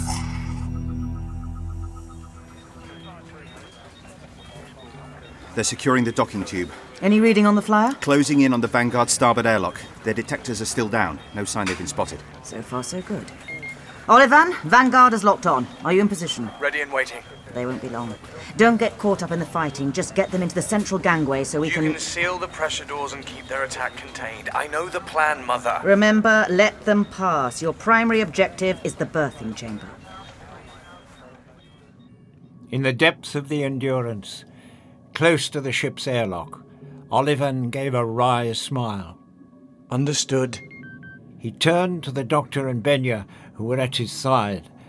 An array of battered and weary crew members stood behind him. All this way, and she still needs to tell me what I already know. The doctor smiled. The maternal instinct at work. I'm sorry? The mother hen will always fuss over her chicks. But it doesn't mean you should uh, doubt her trust in you.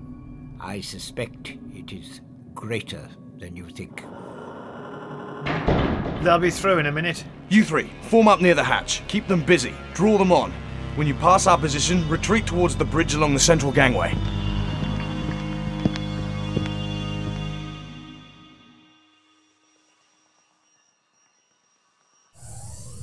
With the flyer safely docked alongside the Vanguard, Ian and Susan were making their way into the ship. All these compartments look the same. According to Benya, the starboard layout should be a mirror image of the port side. I know the theory. It's the practice I'm not so keen on. One wrong turn, and we'd be scuppered. You're worried about Barbara. I'm worried about all of us. This is our last chance at getting out of here.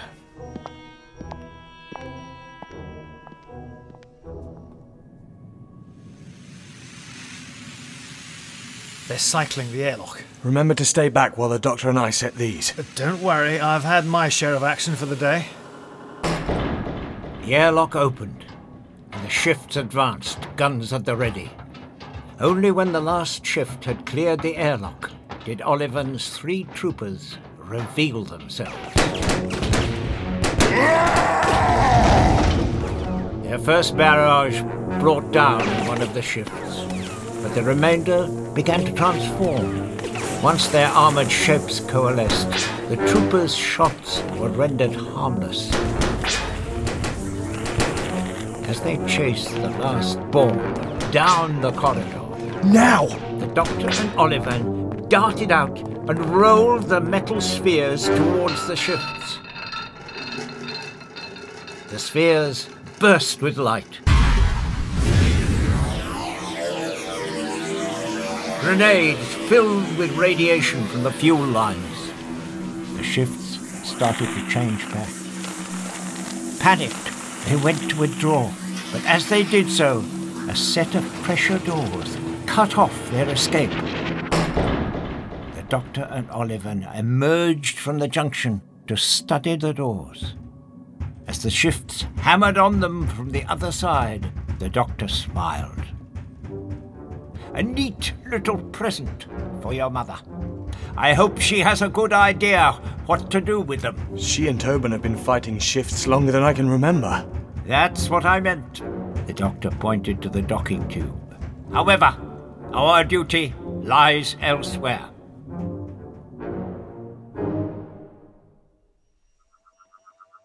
On the Vanguard, Aaron listened to the reports from his men in growing disbelief. Regroup. Form a spearhead pattern. Advance to the bridge. Kill any last born you meet. Unknown to him, Ian and Susan had reached the anteroom and were watching from its door. There's only three of them still here. Yes, Aaron bravely heading a skeleton crew as he sends his men into battle. That awful coffin thing. Is that where they're holding Barbara? No way to get to it without being seen. I'll have to draw them off. Ian patted his pockets, producing a punch card. He smiled. Just like you said, you can use it to do anything. Ready?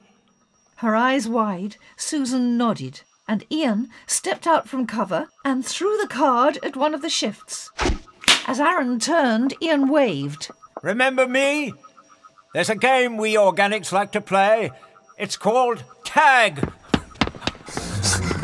Tucked in tight to the wall, Susan watched Ian lead the shifts past him. As they followed him into the next compartment, she ducked through the door onto the bridge.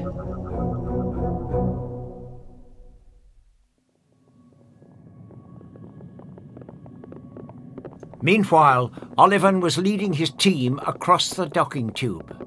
Those grenades seem to work well, Doctor. With a bit of luck, it might even convince these creatures to behave rationally. As they entered the Vanguard's airlock, Olivan looked at the doctor. Which way? The doctor pointed.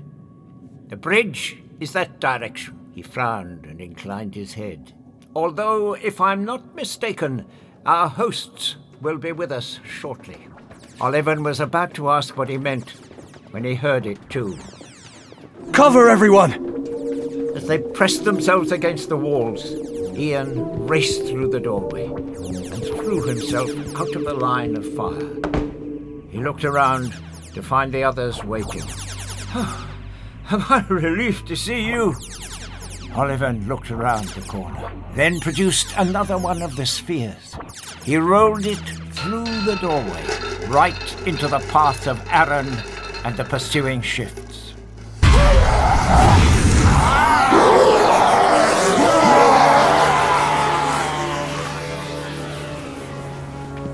Moments later, they staggered into the compartment. What? What have you done?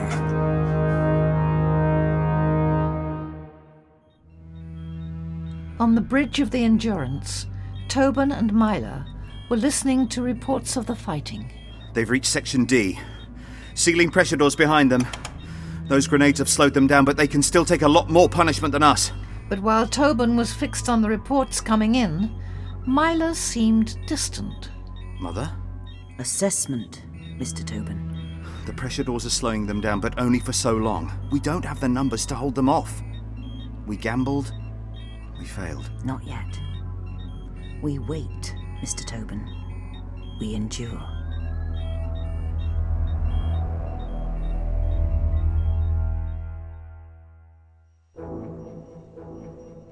On the vanguard, Aaron and his men were surrounded by Olivan's troops. Although he bristled, Aaron was still weak from the radiation. What did you do? The doctor stepped forward. I think you'll find your shape changing abilities have deserted you. For the time being, anyway. Susan emerged from the corridor behind them, leading forward a slightly dazed, but otherwise unharmed, Barbara. Barbara! Barbara smiled. Susan tells me I was asleep. You look like you've got a tale to tell. Not one for the Coal Hill staff room, though. Is this it? Is this female why you came back? What is it that means so much to you? Friendship. Not for you, yes, but not her. Not Mother Myla. What is that device? The one she would risk everything for? The doctor stepped in front of him to answer. The future! And then he pulled Olivan forward. Aaron sneered. But as he looked at Olivan, his face fell. The doctor nodded. The child of a thousand years. You wear their clothes, and you look like her, but you. You are. He calls her mother because that is what she is. No. This is an opportunity for all of you to change all of this. No!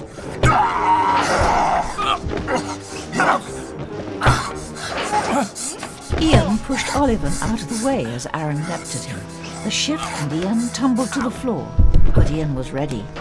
He swung an arm, catching Aaron full in the face. The shift scrambled to his feet and surveyed them all. Finally, Aaron shook his head and ran back along the docking tube. The other shifts burst through the crowd to follow him. Hold fire! You might damage the docking tube! Let them go. We need to get to the bridge. They're almost to the forward junction. We hold them as long as we're able. We've got to give them more time. Signal from Vanguard, Mother. This is Endurance. We've done it! We have control of the Vanguard! Mother, do you read me? You have control. Make sure you keep it. Full guard at the docking tube. I'm sending you support. Endurance out. Take care. Mother? Get the crew together. Form up and retreat to the airlock. The maintenance gangway isn't pretty, but you should be clear of the shifts. When you reach the Vanguard, release the docking tube and take her out of the breach. Take her out? That's an order! Tobin took a long look at Myla. With a shake of his head, he began to organize the retreat. Men, follow me.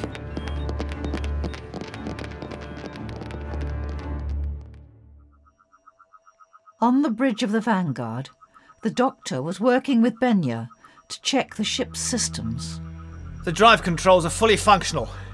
What about the navigation computer? Yes, that all looks most satisfactory. Hmm? The doctor produced a punch card from his coat, which he slipped into the console. I took the liberty of preparing a course out of the breach, just in case we needed it. Susan's attention was caught by the tone of his voice. Grandfather? What's wrong?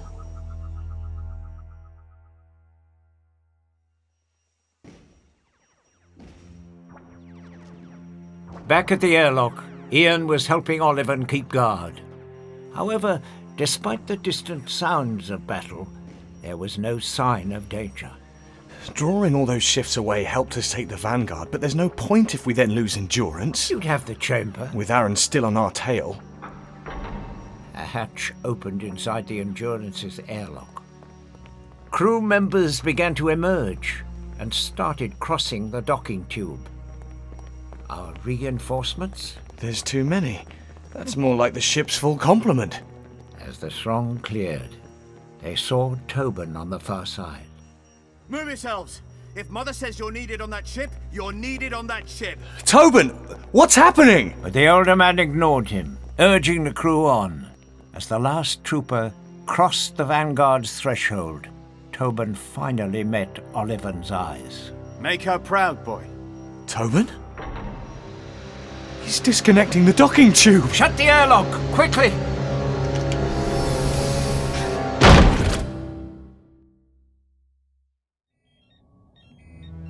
Alone on the Endurance's bridge, Myla turned on a monitor.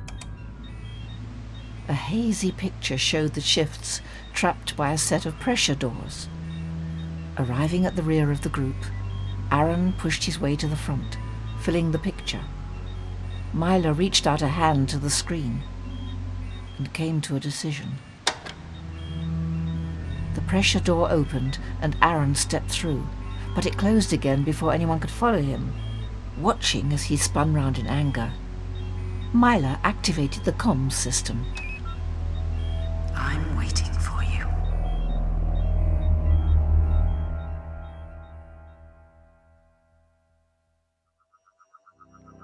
Meanwhile, Olivan and Ian had just reached the Vanguard's bridge. Raise the endurance. I've been trying. There's no response. Doctor, what's going on? Doctor! The doctor considered his answer, staring into the distance.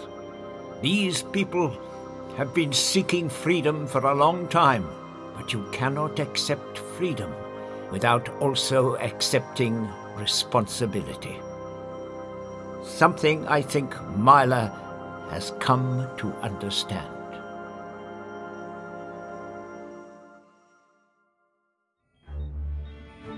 Myla was seated in Tobin's chair at the tactical station, her sidearm drawn as Aaron reached the bridge. Mother Myla. You're hurt. Badly enough that your weapon might be able to kill me. A full dose of your clever radiation bombs. But nothing that your life force would not restore. You want to kill me? I want you to die, knowing I will hunt your children down. There will be no peace for you and your kind. Just as there is no peace for mine. Hunt my children down. You are my children. Finish this. As you please. Myla ejected the gun's power cell and laid it down on the console. I didn't bring you here to kill you, Aaron. I wanted to give you a chance to live. The years are weighing you down, Mother. Oh, yes. But not the way you think. The successes of your children are their own. It's their failures which belong to you. I made you what you are, and in doing so, I denied you the chance to live. I want to change that. I'm willing to share the plans for the birthing chamber with you. A trick. The truth. Before you arrived, I set the autopilot to steer the ship into the radiation stream at the heart of the breach. That command will execute in a few minutes' time, whether I'm dead or alive.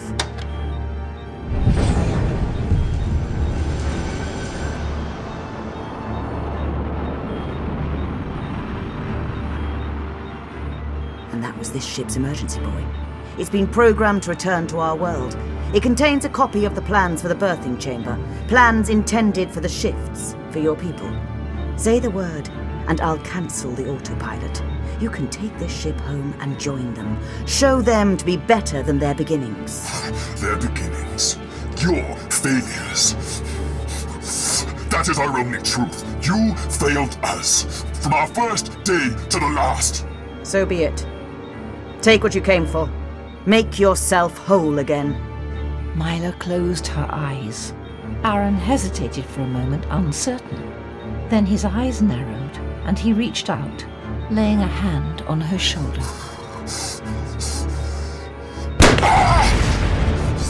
Myla's eyes snapped open as Aaron gasped, then fell to the floor. She looked down at where he lay, unmoving, then up to see Tobin propped in the doorway, gun in hand, bleeding badly from a wound to his shoulder. Tobin? A shift caught me in the maintenance tube. Put up quite the fight. You should be on the Vanguard. You can't trust an autopilot, Mother. Tobin, this Mother. isn't what I. Myla, I was never going to leave you. Very well. Take the navigator station and set course, please, Mr. Tobin. Heading 213 by 196. 213 by 196. Endurance calling Vanguard. Mother, what's happening? You're heading into the jet stream. Yes, it should carry us to the edge of shift territory. But it'll tear Endurance apart. You said so. The doctor caught Susan's eye and raised a finger to his lips. Olivan, if you're going to have any real freedom, the breach needs to be impassable once again. I need to give my children a chance to grow up. All my children. This is going to hurt. But as a good friend told me, hurt is good. Carry it. Think of me and be strong. Mother? Mother! They're inside the jet stream.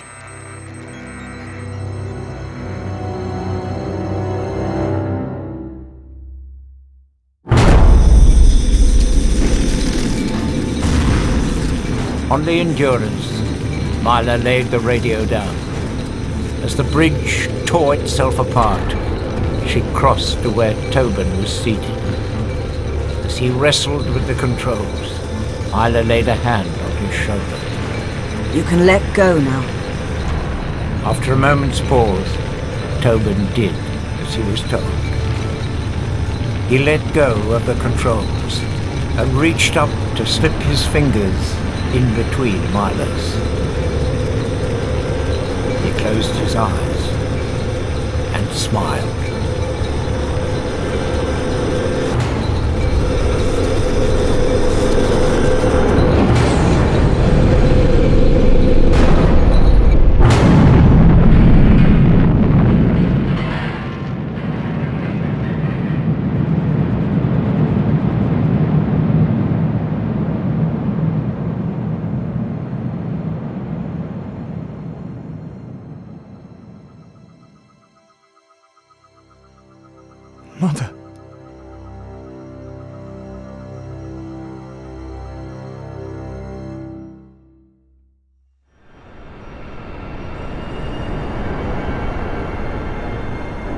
Hours later, the Vanguard emerged into open space.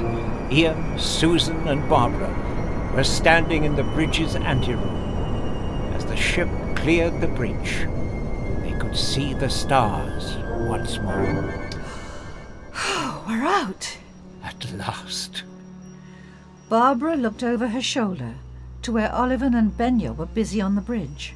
What do you think will happen to them? Grandfather said the explosion flooded the far side of the breach with radiation. It'll be another thousand years before the ships can come near it. Plenty of time for them to gain some wisdom of their own. Hopefully, in time for their great great great grandchildren to meet Olivans. The three of them turned as the doctor came through the far door. He glanced at the hive of activity on the bridge. A hard time awaits them all, even with that birthing chamber. Settling a world won't be easy. Is the ship ready? The doctor nodded. We can leave any time we choose. He extended his arm to Barbara. Shall we say our goodbyes? As her grandfather and Barbara walked towards the bridge, Susan turned to Ian. What do you think? Will Olivan and the others be all right? Ian looked to the bridge as Olivan shook the doctor's hand. The young man's face carried his sadness, but there was gratitude too, and hope. Ian smiled. I think they'll endure.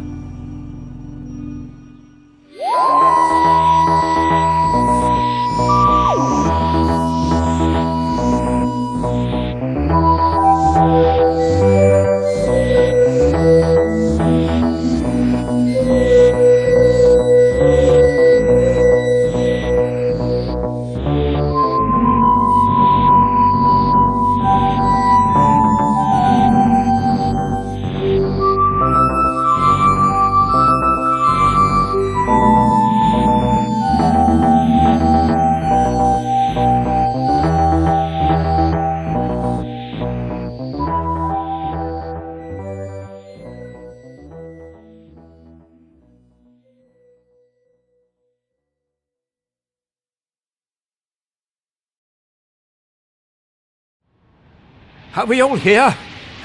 Ian? Barbara? Vicki? Jasper? Where's Jasper? He was right behind me. Jasper! Oh, thank goodness. What are you waiting for? We need to be out of here. Let's get in the TARDIS and go. Coming soon from Big Finish Productions Doctor Who The Early Adventures, The Fifth Traveller. You mean there are people out there? Of a sort. Intelligent anthropoids. Apes of some variation. Something has arrived. From where? Vast. So very huge. Empty. And dark. What's wrong? You look terrified. Barbara, we have to get back to the TARDIS. Now! Jasper, look out!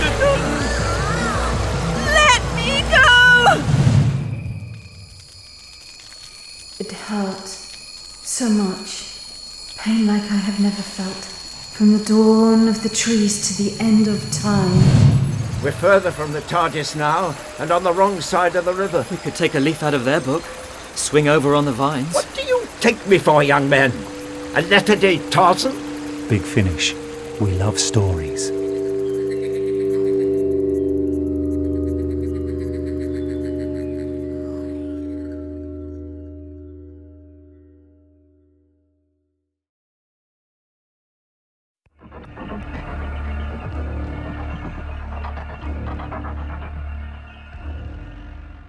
Hello, I'm David Richardson. I'm the producer of The Early Adventures, and I've got with me William Russell, who plays Ian, and Carole Ann Ford, who plays Susan. Hi. Hello. Uh, Nick Wallace, who's the writer, Tom Bell, who plays Aaron and the Shifts, and director Ken Bentley. I'm going to start off with Russell and Carol. Um, we've been lucky enough to do a lot of recordings with you this year. We've done a few, haven't we? Yeah. well, what keeps Yeah. bringing you back? What's the appeal? You, of course. Oh, here's a fiver. oh, uh, look, it's wonderful, isn't it? I mean, you know, you could just go anywhere with these. It's, I mean, many more places than I actually went when I did it. It's, uh, it's, it's exciting. I mean, I love waiting for that script to come through the door. It's, it's amazing, and uh, you know, it's, it's wonderful to carry on working with the lovely Russ. Oh, and it's you. lovely Thank to you. work with all you lot. You're all so wonderful. It's it's a wonderful experience here. It's so happy. It's it's such a it's the best workspace. It really, really is. Yes. Not to mention Toby's lunch, of course. And the, the listeners can't see this, but you're both in your booths with big smiles on your faces. Well, which it is just so shows how nice. happy we are. And, we and we've just are. finished a grueling two days. Vanguard, respond. This is Endurance. Do you require assistance? Vanguard. Do you think that's us? The doctor nodded. Most likely. Barbara looked at him. Should we respond? He shook his head. That is some sort of military dreadnought. Whatever is happening here, I don't think we want to be party to it. Back to the TARDIS? The doctor nodded, and the travellers started retracing their steps.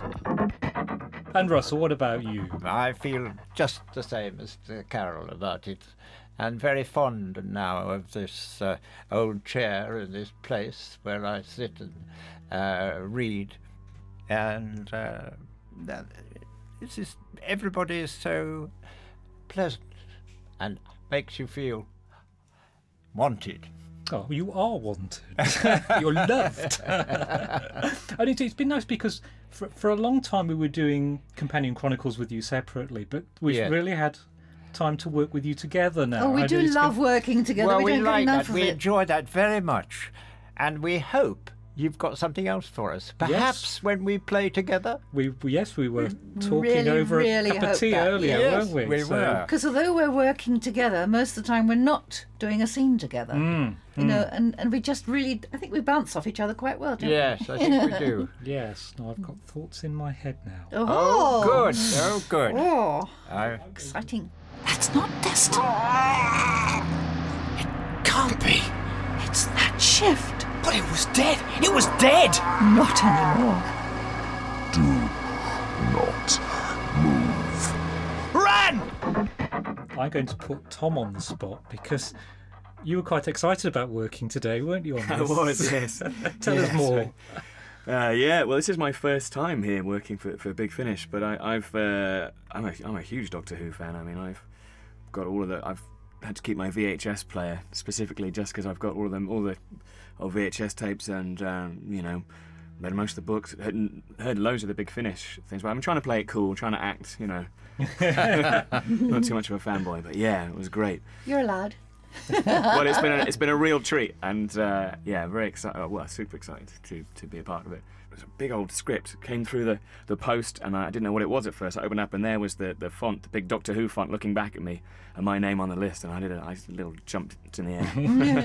and um, you're well used to playing aliens because you're Yes. in Wizards, Wizards versus Aliens. Yeah, I seem to be getting the, the evil alien role a lot. I mean that so that's uh, Wizard vs Aliens. I, I, it's sort of a two-hour makeup job, which um, which I, I didn't put myself through. For that. I considered going for it and dressing up as a sort of an evil shape-shifting lizard. I should say that was an effect as well. I've not got the world's most gravelly voice. Although it's a, a little bit of all the losing it a little bit. Lots after of today. gargling tonight. Yeah, I think Yeah. so. but yeah, so but it's quite a different thing because I mean, in, in, in that show, I'm sort of underling, geeky. Oh, I'm sorry. This was quite nice to be powerful and evil and start killing people.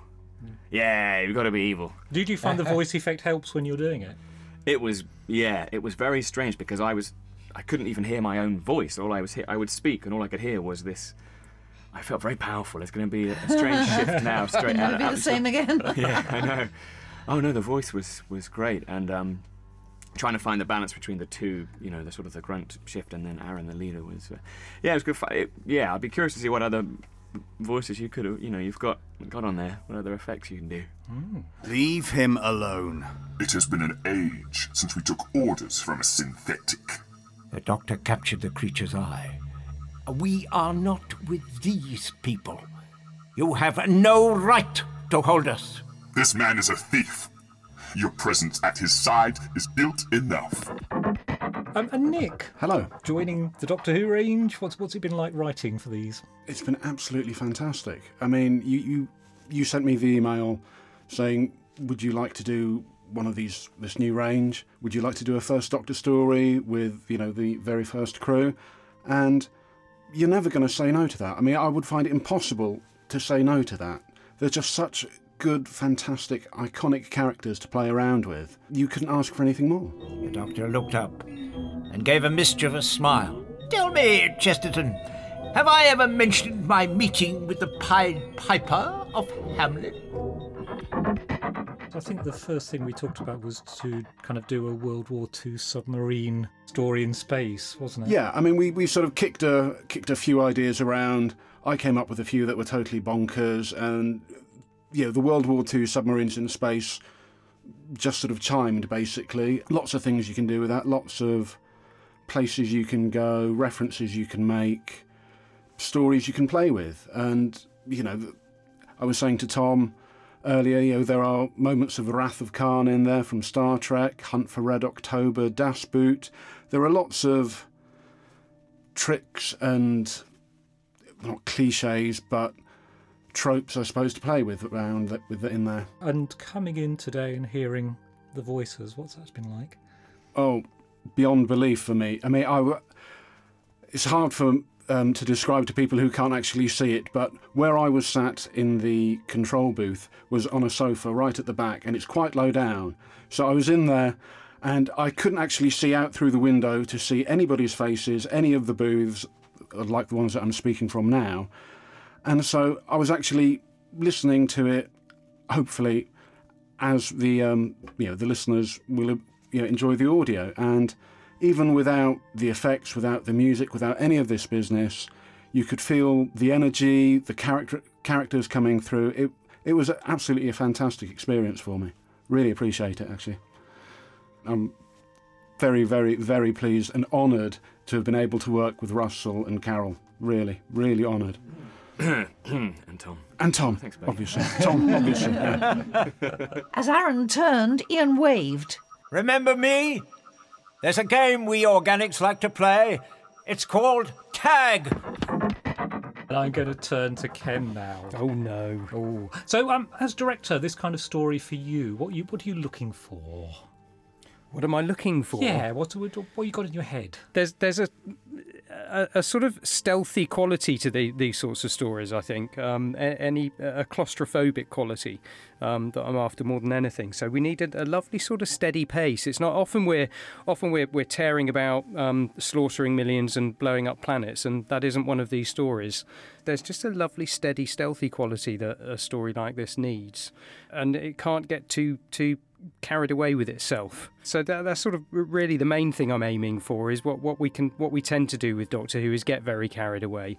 It's an unusual experience for me in that what I might find myself having to do is put the brakes on a bit, but I didn't. It all worked. It all worked. It all came together.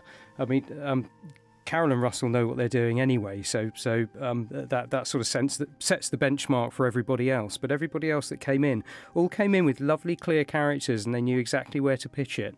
So um, it all came together very well. Hmm, There's been a really lovely mix of voices, hasn't Mm, yeah, yeah. The young man's face carried his sadness, but there was gratitude too, and hope. Ian smiled. I think they'll endure. Did, did you find with this maybe it's kind of the sort of world that came with its own audio landscape, if you see what I mean? Yes, anything that's that, uh, as uh, contained, self-contained as this tends to. Uh, uh, you know, we've we've got very little to go on in terms of audio landscapes here. We've got we've got primarily one ship, um, but uh, well, two: a larger ship and a smaller ship, and then this sort of, big giant gas cloud that they're stuck in with with various sort of energies flowing through it. So um, i yeah, it's going to be a very, uh, I think, distinctive soundscape that we'll uh, we'll be coming up with in post production. So I'm always the one thing I'll do before I get into a recording is always think about that. I'll always be thinking ahead to what we're going to be doing in post, so that everything we get during the recording is is supporting that and giving the sound designer. Um, clues as to um, what, what it is we want to try and achieve when we get it into post. Right, well, Russell and Carol have got cabs waiting. Tom's got an audition.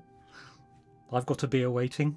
Thank you very much, everybody. It's been a lovely time. Thank you. Thank Thank you. Thank you.